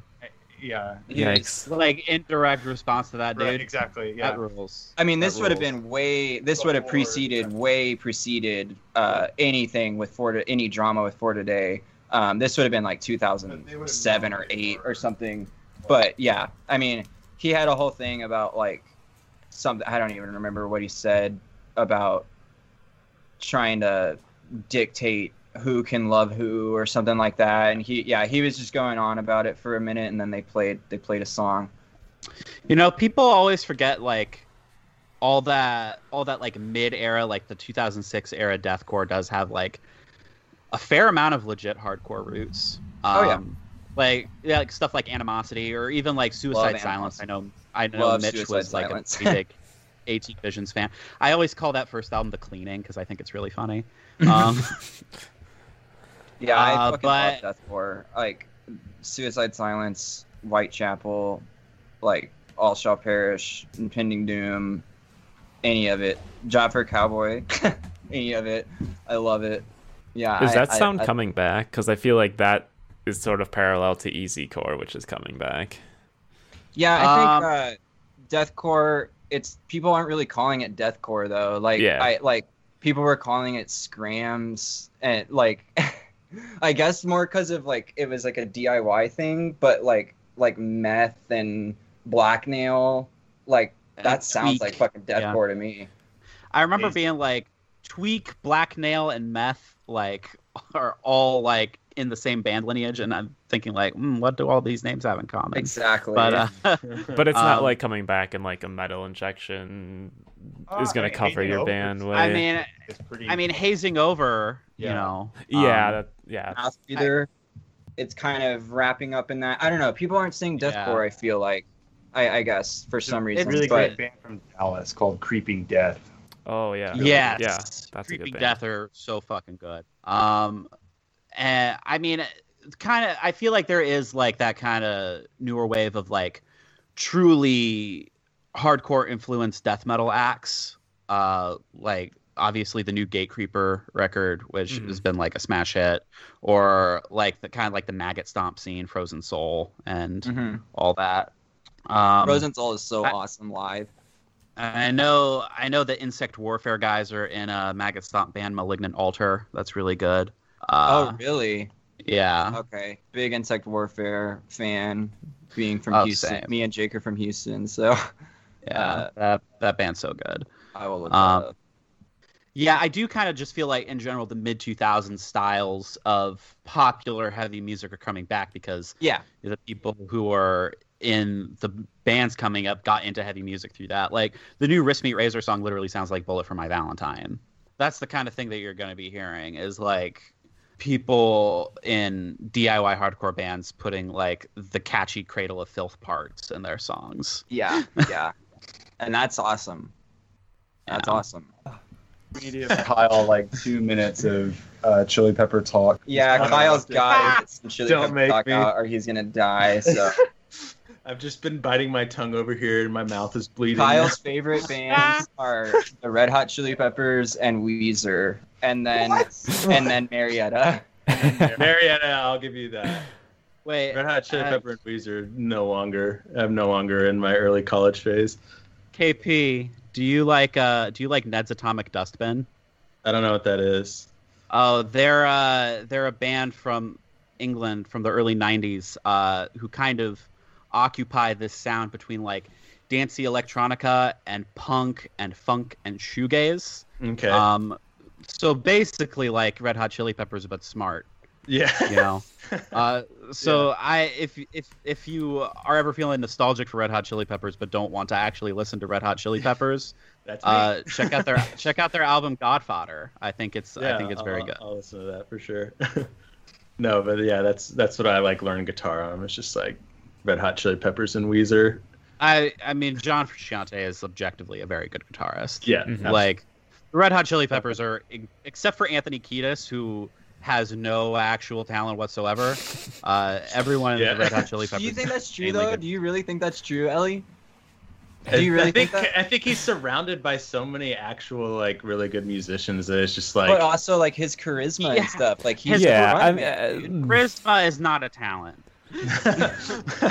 okay, but do you think that anyone could replace Anthony Kiedis in that band? Absolutely not. I think I think like that's where that mental exercise kind of ends. It's like you can't right. have that. yeah, band it's just like without he is he is irreplaceable. Like that voice and that nonsense. Wait, wait, wait, wait. Hear me out. Red Hot Chili Peppers, but with Daryl Palumbo singing. Who is that?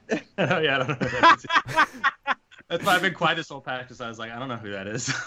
Oh, the singer of Glassjaw. Oh, oh, okay. uh, I don't know people's names, y'all. Yeah. I, I, I, I, that's why. That's why this whole podcast you'll hear Big me saying fans. this band's singer or this band's guitar. Like I don't know people's names. Like unless it's Underoath, like active Underoath Right. members. I don't know their names.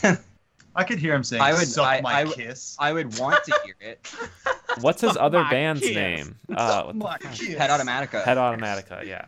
Head Automatica rules so hard. Yeah, they have some Or- really cool songs. That album. That's good. some like really cool pop music. Talking more about foxing, Head Automatica and Glassjaw. That I kind of like Smidley and foxing. I kind of like, I don't know. I kind of think of it similarly, where it's like this other dancier, maybe more fun project than than foxing. You know, like Mhm. Smidley is for. Just because Head Automatica made me think of Sass, I got to bring this up. The other day, no, this was yesterday, I saw several people on my Facebook saying, "Yeah, the Blood Brothers suck." It, I I felt like my frontal cortex had been like completely removed. Were they young Yeah, people? it was like a, it was like around my age.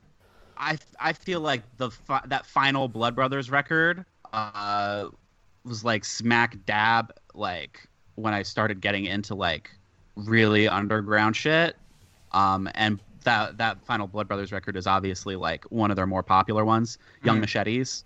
Um and I I always have felt like Blood Brothers was like very very formative band for me and for a lot of other people. Um, They're amazing. Yeah. But it's it's just weird to me that someone could think they're boring because their songs Boring. are so Boring. yeah are so.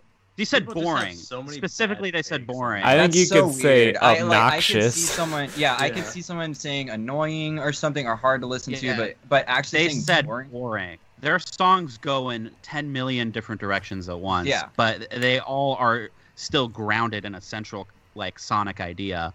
Like hearing someone say that like the title track off Burn Piano Island Burn is boring, nonsense. It's that's a that's a very weird uh, criticism to rail Yeah. against some Blood Brothers to It's call the- them it's the sa- boring. It's the same person who. The only who- thing I who could think of- Zack Snyder's Justice. The only thing I can think of is if they if they find because like as they went along, their guitar their guitar playing got more skeletal and minimal. Like Yeah. as their career It's went on. that's the only thing I can think of is if they don't like that kind of minimalistic line. They had uh it's because they had a Votolato brother in participating. Is because they had that's that's why they had that weird spindly guitar. Yeah, Progression. it's it's so great. Yeah. Is it Fucking these, these arms of snakes Plan? or hot so- cross that share members, or am I making both of that up? Because I like both of those bands as well, and I What? always group Chemical Brothers, Hot Cross, These Arms Are Snakes all together. I don't know why. Uh, it's Cody Uh, Votolato. I forgot what his other.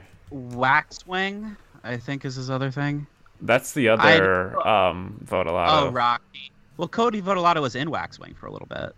Oh, anyway, yeah, I yeah, love all that it's, music, um, that late post screamo type dance Yeah. screamo stuff. I love that kind of music. Cody's in Cold Cave, That'll, that makes sense. and he was in that Merge Records indie band uh, Telekinesis. Never listened to them. Not that great.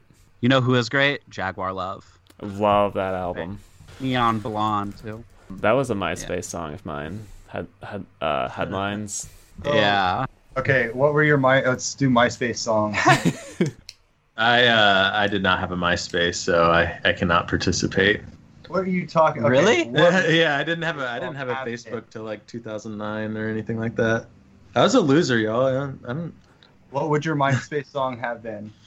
we already two- talked about big Red Hot Chili 2006. Peppers. So. Which song though? Stadium Arcadium probably just came out, and it would Yeah, probably be some. B side off that because Okay, that's what I liked the best, I guess. Ellie. 2006. Um, I don't know. I wanna. I I I'd, I'd want to say that like by 2009 or so, my my MySpace song probably would have been something like "Seen is to be seen" or whatever. Um, Yeah. But in 2000 in 2006, I gotta be honest, it was probably like a like a like a Fallout Boy B side. Hell yeah. B side. It was, yeah, it was pro- it was probably like uh, it's it's not just a side effect of the cocaine. I think it's love or or one of those, one of the acoustic ones. My first MySpace song ever, I remember exactly what it was. It was "Hurt." It was the it was Johnny Cash's Then- cover of "Hurt." Wow. Very that was cool. that's also that's one of my favorite songs of all time is that cover, and it was the first song I ever learned on guitar as well. And like, yeah, that was my first MySpace song was was that. And then I remember I changed it because it it quickly became like, oh, you want to have like the heaviest song as your MySpace song. So Right. it's, uh, it was Norma Jean, uh, one of their songs. Uh, it would have had to have been off Redeemer, uh, not Right. Bless the Martyr, but it, it was it was one of the songs off Redeemer, I'm sure. And then I definitely know at one point Nail Dead Risen was my MySpace song as well from Impending Doom, Nail Dead Risen, the title track off that album. That just starts with him growling as loud as he can, nailed, dead, risen, and then the blast beats come in where the whole band comes in on risen. It's the best intro to a song ever. Kyle, did you have a MySpace? Me, yeah, yeah, it- and Yeah. Uh, one one of them was the Neon Blonde song, and I I, I Oh, think one of them. I don't think I ever had like a heavy or like something like that, but I I know I, it was definitely like a Mates of State song at one point too. Oh, that makes that makes so sense. apparently you have to have Oregon in your band for uh to have it be my MySpace song. Nice. Organ's a great instrument. This is this is definitely I think like a little pre MySpace, but I I know that I was listening to music with Dina in the car the other day. I put on the first Hot Hot Heat album, and she was Oh. like a a boy that I was talking to on AOL Instant Messenger told me to listen to Hot Hot Heat, and that's why I like them now. That band has screamo cred.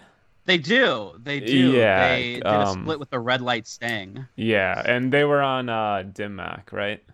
I, I probably Dim Mak. They the Steve Aoki's label. Yeah. Um, because they're part of that. Also, that whole like pretty girls make graves kind of wave. hmm But they were. I think that Red Light Sting record came out on Sound Virus, which uh, is a label that is like really hard to even find online like vinyl rips of nowadays. There's like this one this one band called Celaya Shawcross that I've been trying to find a vinyl rip of like for literally seven years. It's so hard. Jesus. That's what it's going to be like for us in like 10 years. People are going to be looking for IOIN rip and they'll never find it. All right. No, I just Well, can't do we- wait to flip my test presses in like five years and make some money finally. Okay, so we're still talking about foxing. yeah, about foxing. The sword in the video. That seems to have started kind No, of but a I trend, think where maybe. we were going with that conversation is that they've become the Arcade Fire of emo, right? Mm. Oh, Are they the new Arcade Fire? I, I, I know. I think I know two songs by Arcade Fire. No Cars Go, and I can't think of the other one. probably something from Funeral. Proud. I mean, funeral, funeral. I always think of as the good Arcade Fire album. Hmm. I just Um, never. like- I, I've never something about that sound. It's something about that that type of music. I've just never uh, connected with it. Really. Grey's Anatomy for. There's also that band Minus the Bear. Y'all remember that band? oh yeah. yeah. Oh, fuck minus the bear. What? Xbox. Yeah, no, I know. I didn't Uh, know that. it- It's awesome, but there's just something about that sound of music. It just doesn't grab me. Uh, to like like really pull me in, like like you know. So I, I I'm bad at. I don't know a lot of indie stuff. It lacks a bit of aggression, so maybe that's why. You know. Well, no, it's not just just kind of that. a, they were kind of aggressive live when I saw them in like 2000. Yeah, minus. like their live set was like Bear. Yeah. definitely like what like we said earlier, one of those bands. It's like really good live and kind of sounds a little bit different live that you kind of have to hear. Sure. Mhm. But their their recordings are definitely like super tame. Yeah, it's not just the aggression because like Pedro the Lion is like in my top three probably acts of Mm. all time. Mhm. Uh, so yeah, it's it's there's something else. I'm not sure. It's the, the Yeah. guitars, the delay, and stuff like that. Kind of. I'm not sure. Something about the Sonics. They just don't. They don't grab me the same way as other stuff does. Mhm. But it's so big. Like pe- it's such a touchstone for so many people, and then for me to just like really have no experience with it, it's a little alienating sometimes. And you grew up in Houston.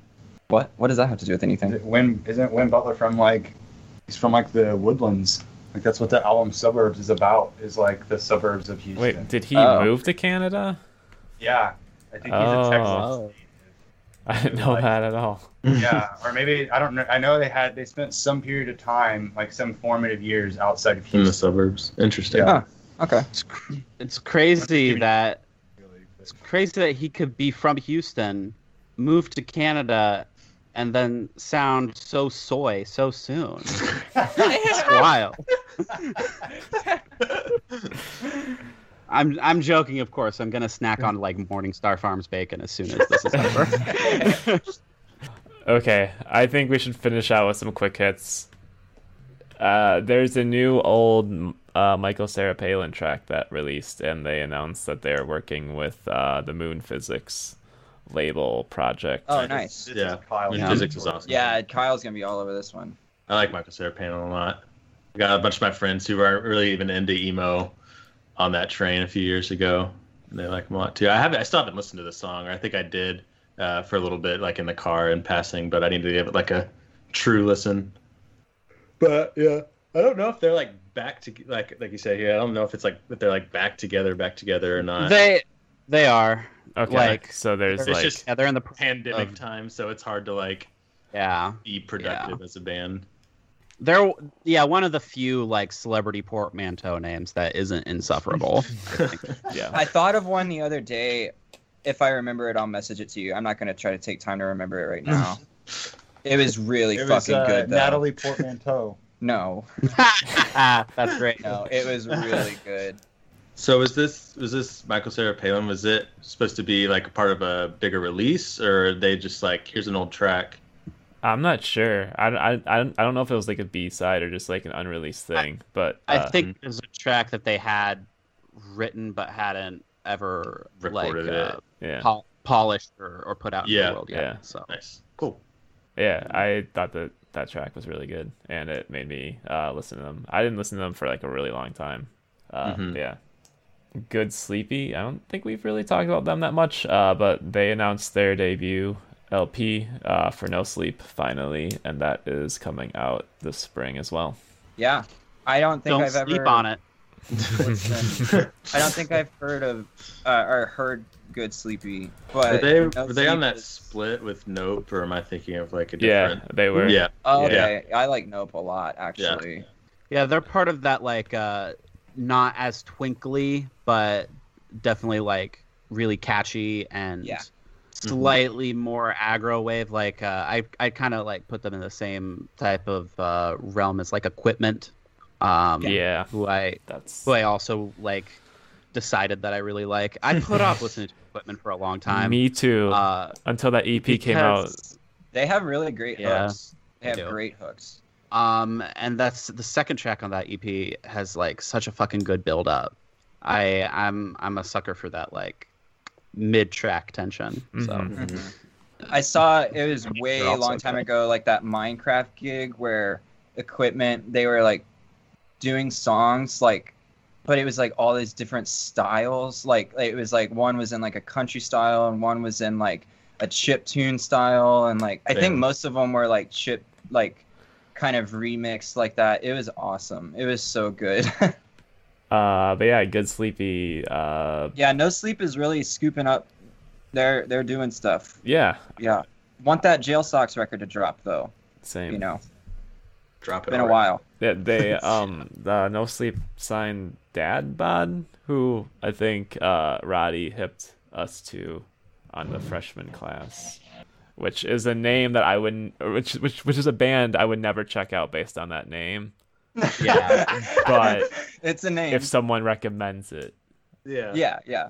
with good Yeah, faith, I'll check it out. Yeah, this third one here, you have I'm very excited about because I I haven't heard anything about this. yeah. I haven't either. I'm looking at this too, and I'm like, is this?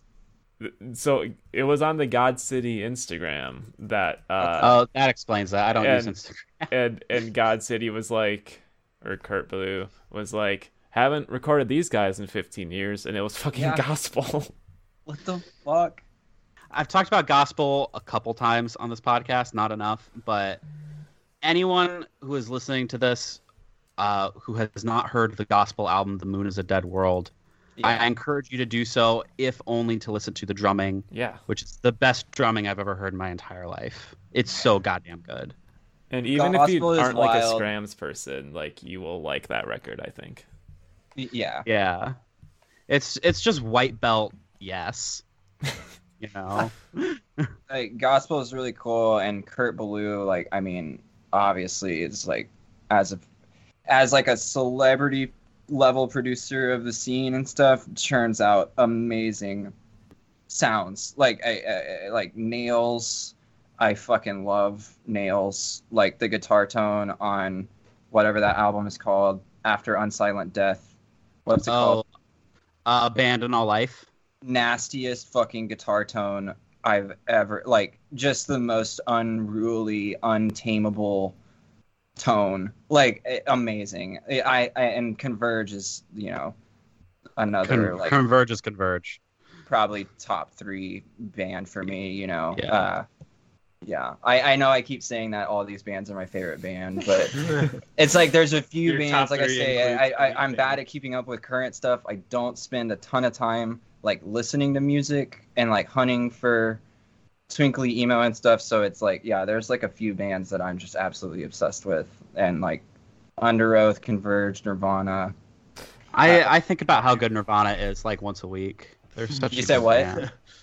I just said I think about how good Nirvana is at least once a week. So I, I think about Nirvana probably daily. It's not an exaggeration. Mm-hmm. Like it, it comes like something something comes through my head of like you know, this thought or this thought about a song or this thing and it's like, oh yeah, that's like a Nirvana. That's like a Nirvana Yeah. thought. You know, like it's like one of one of my very first favorite bands. Just one of the one of the first bands I ever like got really into like bootlegs and live recordings. I wanted to track down everything that Kurt Cobain ever like was in the vicinity of being recorded. Just Yeah.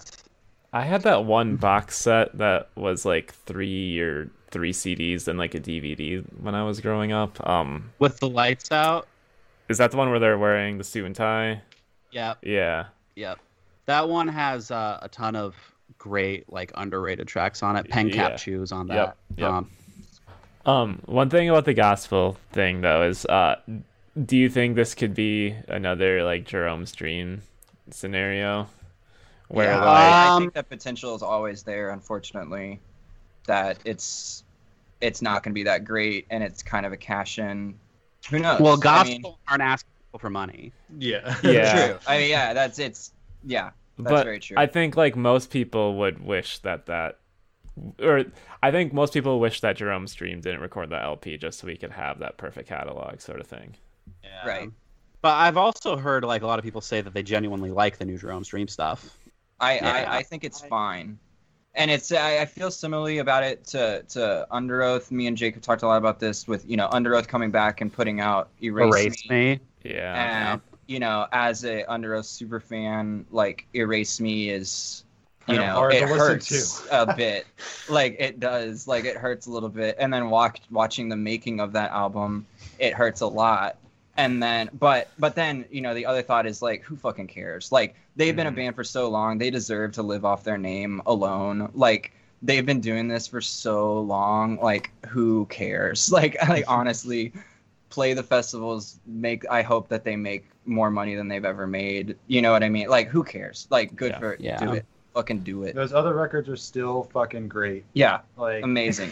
Every record Yeah. except Erase Me is like an amazing, Yeah. amazing record. Like Um, so Will Yip raised ninety thousand dollars for the AAPI fund, which is like one of the Stop Asian Hate funds, and Yeah. Mm. it's crazy, like that, like Will Yip of all people. so much money.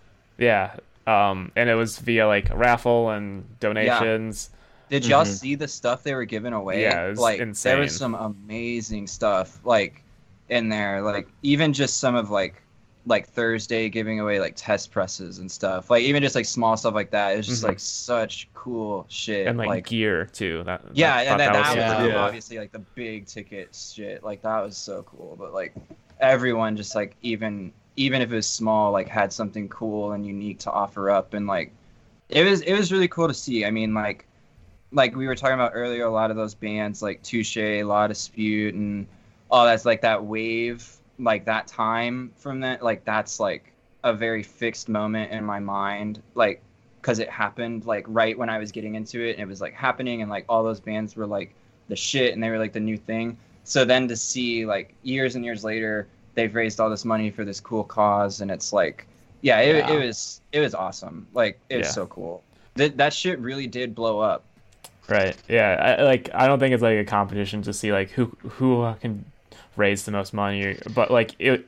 Just but like cool that so many people are participating. yeah, Yeah, and it's like it's a a guy from like our of, like, scene. and it's also like it's also like the biggest acts like of this kind of music basically as well like Mhm. kind of kind of doing this so it's it, yeah it's it's nice to see hmm Yeah, and there's uh, a Pitchfork interview with Will that came out yesterday about it. That's- Yesterday, yeah. yeah, yeah it's- it was it's great nice. I, re- I i read through that I don't think we need to spend much time on this because, like, I don't think any of us really had any personal uh, Right. moments with it. But um, yeah, one the, the the guitarist from Oso Oso passed away last week. Um, it's Ta- Tavish. Tavish, yeah. Obviously, he had many close friends in Huge that impact. in that world, Yeah. and the things that people were saying, especially like Jade's statement on Facebook, was just like Jade's statement had absolutely me, like, crushing. Oh, yeah do not believe that we have a personal story at all. I think there's maybe a chance that we were under the same roof at some point but i i had never met them. But yeah it was it was it was tough to see even not knowing them and and all the people. It was the vol, yeah, just the it was just the vol volume it was just the amount of Yeah. kind of outpouring. And like it's even people that like most of the people that were posting about it and stuff like i don't i i didn't even know but you know regina was affected by it uh fairly directly. So that was you know that was a part of it. But yeah it it's hard to see like someone go and it's like that much of an impact. Like yeah. Mhm. that much of a kind of resonating like effect Mhm. after the fact and it really makes you like think about the kind of person that they were. Even not knowing them it's like you you wonder like the kind of person that they were. Like it seems like they were just awesome. Like i don't know. It sucks. It, It- really sucks. It just it makes it it makes you feel like you want to have as much of a positive impact on people before you go. Mhm. You Yeah. know. and so young Yeah. Yeah, super young, super talented. Just a extremely positive force who Yeah. will be missed. Yeah, Rest, in peace. power. And then Harmony Woods put out a surprise album just with no announcement. Just hit it, Yeah. hit hit Spotify at midnight, and a lot of people are saying like it's one of the best things that's come out this year. I don't think we've really Yeah. talked about Harmony Woods at all on this Uh, podcast, but she's always been running adjacent to the scene. I know, like she's worked Mm-hmm. with uh, Jake from Modern Baseball a lot. Yeah, I've I've never listened to Harmony Woods. I took social norms' side in that beef. Um, Fuck. fuck, I don't think What? anyone I don't remembers even that. know I don't even Uh, know about that.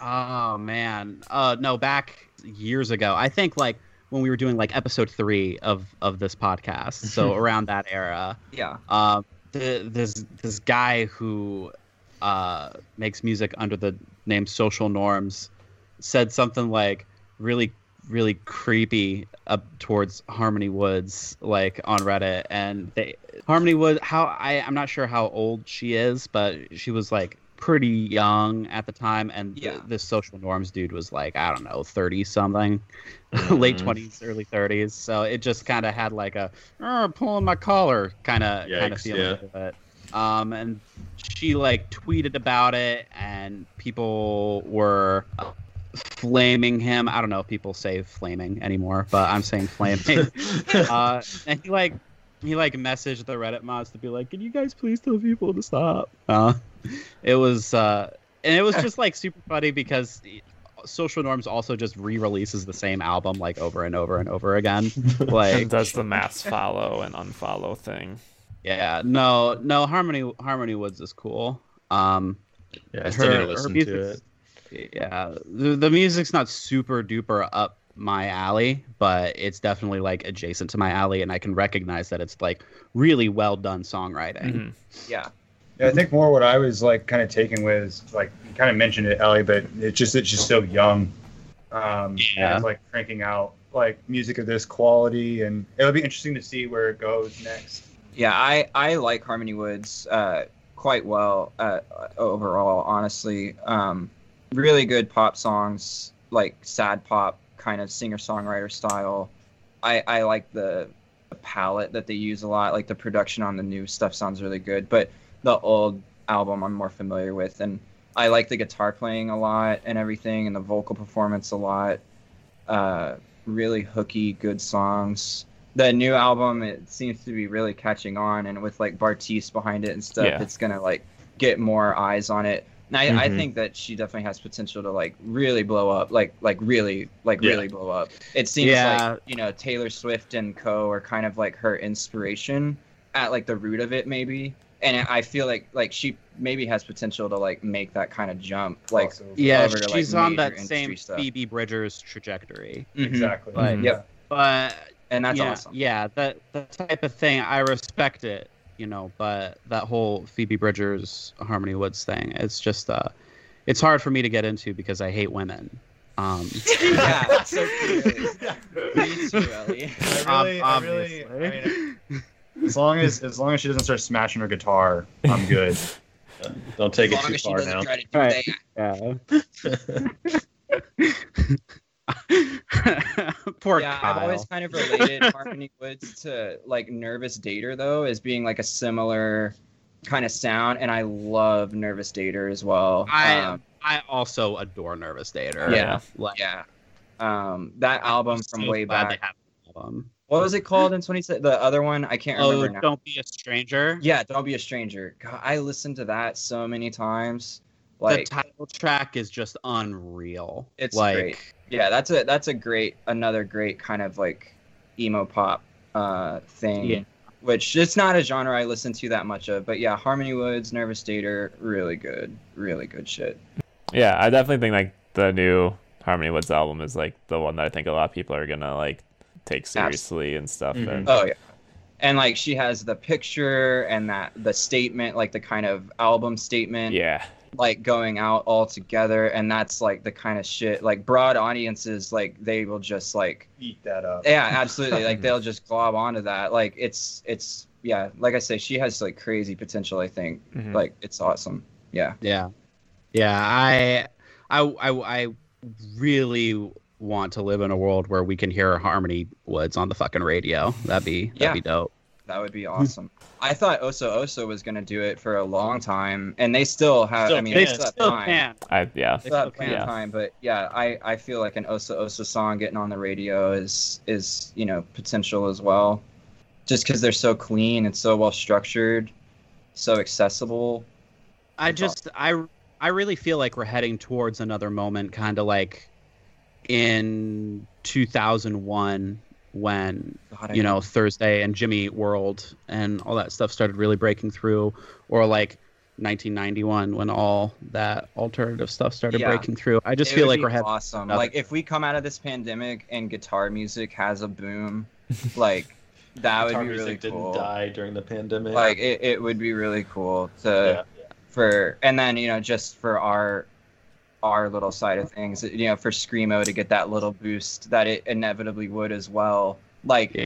if stuff got big like mallcore did like screamo being adjacent to that it also gets like this boost like that would that would be so great like if i could get my life settled out financially Yeah, I'm afraid that would be just gonna- amazing We're just gonna have Big screamo money.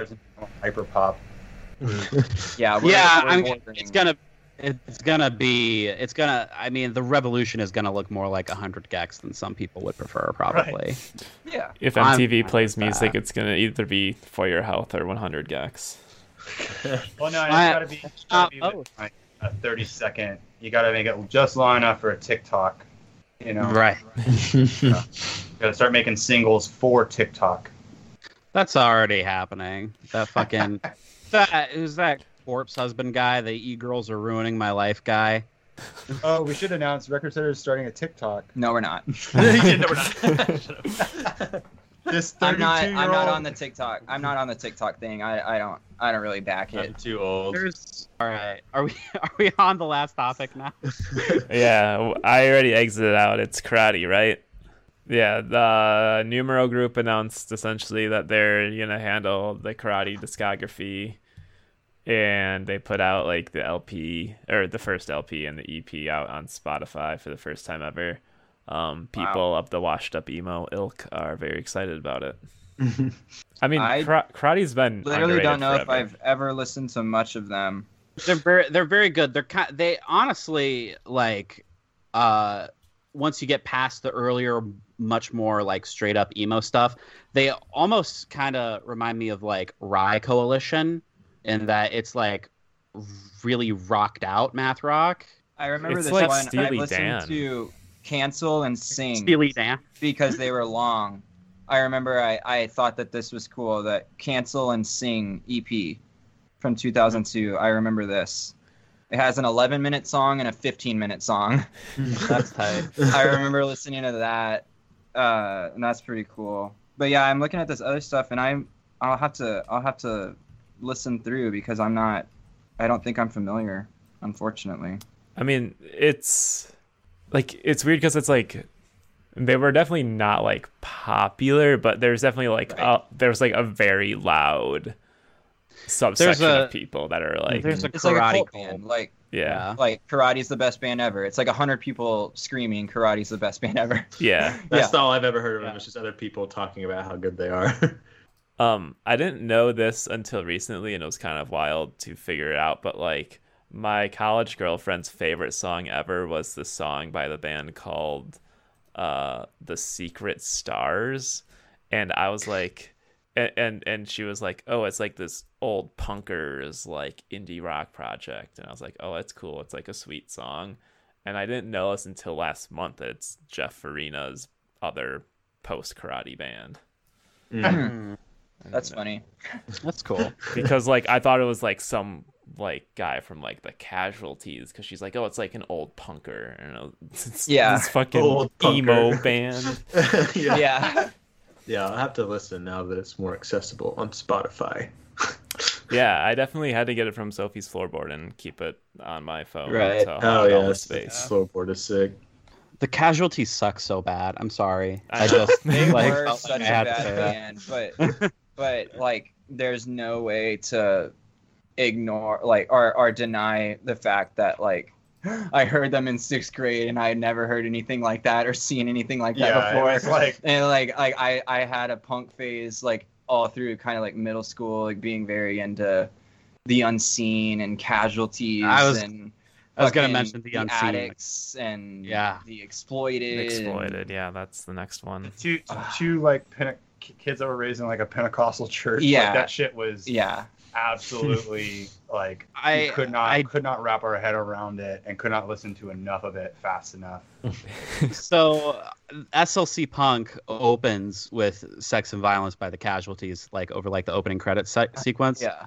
Um, and the first time I had seen that movie, I had never listened, or not by the Exploited, not the Casualties. I'm so fucking sorry, but yeah, I had never listened to the Exploited uh, when I first uh, saw that movie, and I was obsessed with it. Watched it like 20 times immediately after I first saw it, and I just kept thinking that the lyrics of that song were "sexy fellas." Just over and over again, sexy fellas, sexy fellas, and I was like, "That's cool." I mean, people, people talk about early people talk about early '80s hardcore and punk being like a little homophobic sometimes, but you know that's that's gay got the representation. sexy fellas that then I went through a long period of if you're if if if a member of your band has a mohawk, I'm not listening to you. I went through like a real long period of that. That's my rule. Just because that drunk punk shit got like so exhausting, and I just asso- Yeah. I just associated with the kids uh, shows who had like the ultra clean new leather jackets from Cash for Chaos, and like who were like really open about yelling the N word. Like, Yeah. yeah. Yep. It was such a big thing for a bit there, though. Like that that type of punk, like like that just like shitty punk. Like it was like so popular Thanks, for a minute. Sid. Shit kicker. I think my my favorite part of like transitioning from punk into hardcore is that I just didn't have to hear people talk about Sid fucking Vicious anymore. Right. Yeah, Right. it's so annoying. The Sex Pistols Uh, suck. Is it that? But did it get brought up that much? I was never Yeah. like type he's of the- music he's ever. like the Beatle. The person, yeah.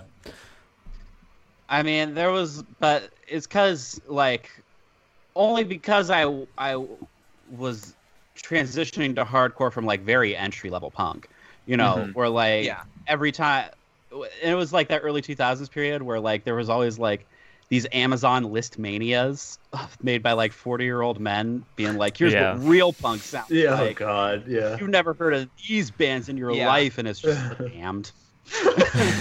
Damned. Oh, that's another favorite band of mine. Machine Gun Etiquette. Oh, Yes, yeah, the deluxe fucking- release of that. I had that. Yeah. I smuggled that into my Pentecostal house, and that shit changed my life. That that like the Damned are so good. People don't respect how influential the Damned was on. you don't hear not- them brought up that much, really. Yeah, Um, but goth is super influenced by the Damned, and so is fucking like almost all of American alt rock. Um, Yeah. Absolutely. because Bob, Bob Stinson from The Replacement said, "Yeah, I stole my entire style of playing from Captain Sensible." Yep. That guitar playing is so cool. I was just talking about that the other day when we were watching the Teenage Halloween set on Yeah. Audiotree. Actually, their lead guitarist was reminding me kind of that DM style, that kind of punky shred style. And I was just like, Yeah. I wish I could fucking play guitar like that. Like I can't, I can't play guitar like that. But like I just wish I could kind of punk shred like that. Oh, like you that. talked about them on the. Well, maybe it wasn't the last episode. You were talking about Lurk a couple episodes ago. Oh, yeah, yeah. yeah. Similar, similar shred style on that Brainless. Yeah. Or, uh, is it Brainless? If you've uh, if you've never listened to the Damned, all you need like to start is "Smash It Up." That's Yeah, a perfect that's, song. That song. Smash It Up and Anti Pope Yeah. are like, and Yeah, and and New Rose rounded out to a top three. Yeah. Suicide. Whatever that one is, that it's a real short track, but he says, These are the hands of a demented circus clown Oh Uh, shit! wrapping around your neck, stuff like that song. And it's that kind of waltz. Dun, dun, dun, dun, dun, dun. Oh, that Yeah, song that's- is like haunting. That's what I mean. Like I can't think. I can't imagine like that final Nick Cave, fucking not Nick Cave, but the the final the birthday album, birthday party album, uh, release the bats. Like I can't imagine that without the Damned.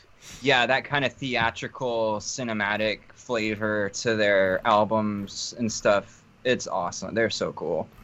And they like wore costumes and everything. Like, That that song is literally called These Hands. oh, it is called These Hands. Yeah, that's such a cool. That's such a cool little moment in the middle of that album. You know, you know what other first wave punk band fucking like shreds and no one talks about? Uh, Dead Boys. Dead Sonic. Boys? Sonic yeah, Producers Sonic, Dead I feel like Sonic on Reducer is the only one that people talk about. Yeah, but that whole Young, Loud, and Snotty album is fucking great. I've never listened to the New York Dolls. Do I need to? Yeah. Oh. Yeah. I feel like I feel like that's just so very- half and half. I'm gonna say that you should just because when I was a kid, I had a friend who was real into punk, and he came in wearing a New York Doll shirt, and it's just a bunch of dudes in drag, Yeah. and I was like, "What the hell is that?" And then I listened to it, and it sounds nothing like you would expect it to sound, but it's interesting. Uh, like their aesthetic versus their sound and their personality and stuff. It it they're they're interesting, but I feel I- like they were a gimmick, kind of a gimmick punk band. Well, But there's some liked point where gimmick. like listening to like the Sex Pistols where I like gave up when I was a youth. I was like, this is not good music, but the aesthetic is what is what I'm Yep. coming here for. Yep. Right.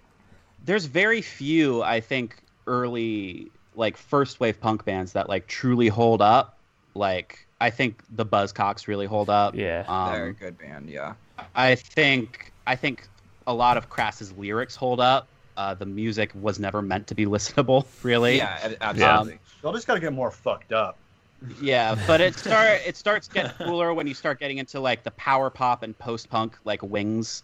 Like the Jam are have always been really fucking good. The Undertones were a really good band. Stooges Um, are like are the exception. Stooges, the Stoo- Wipers.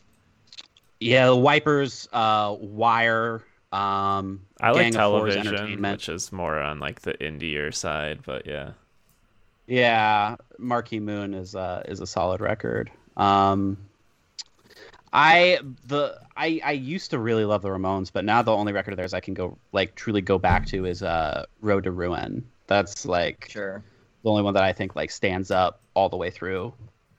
yeah, that early punk, I mean, it's just not all that melodic.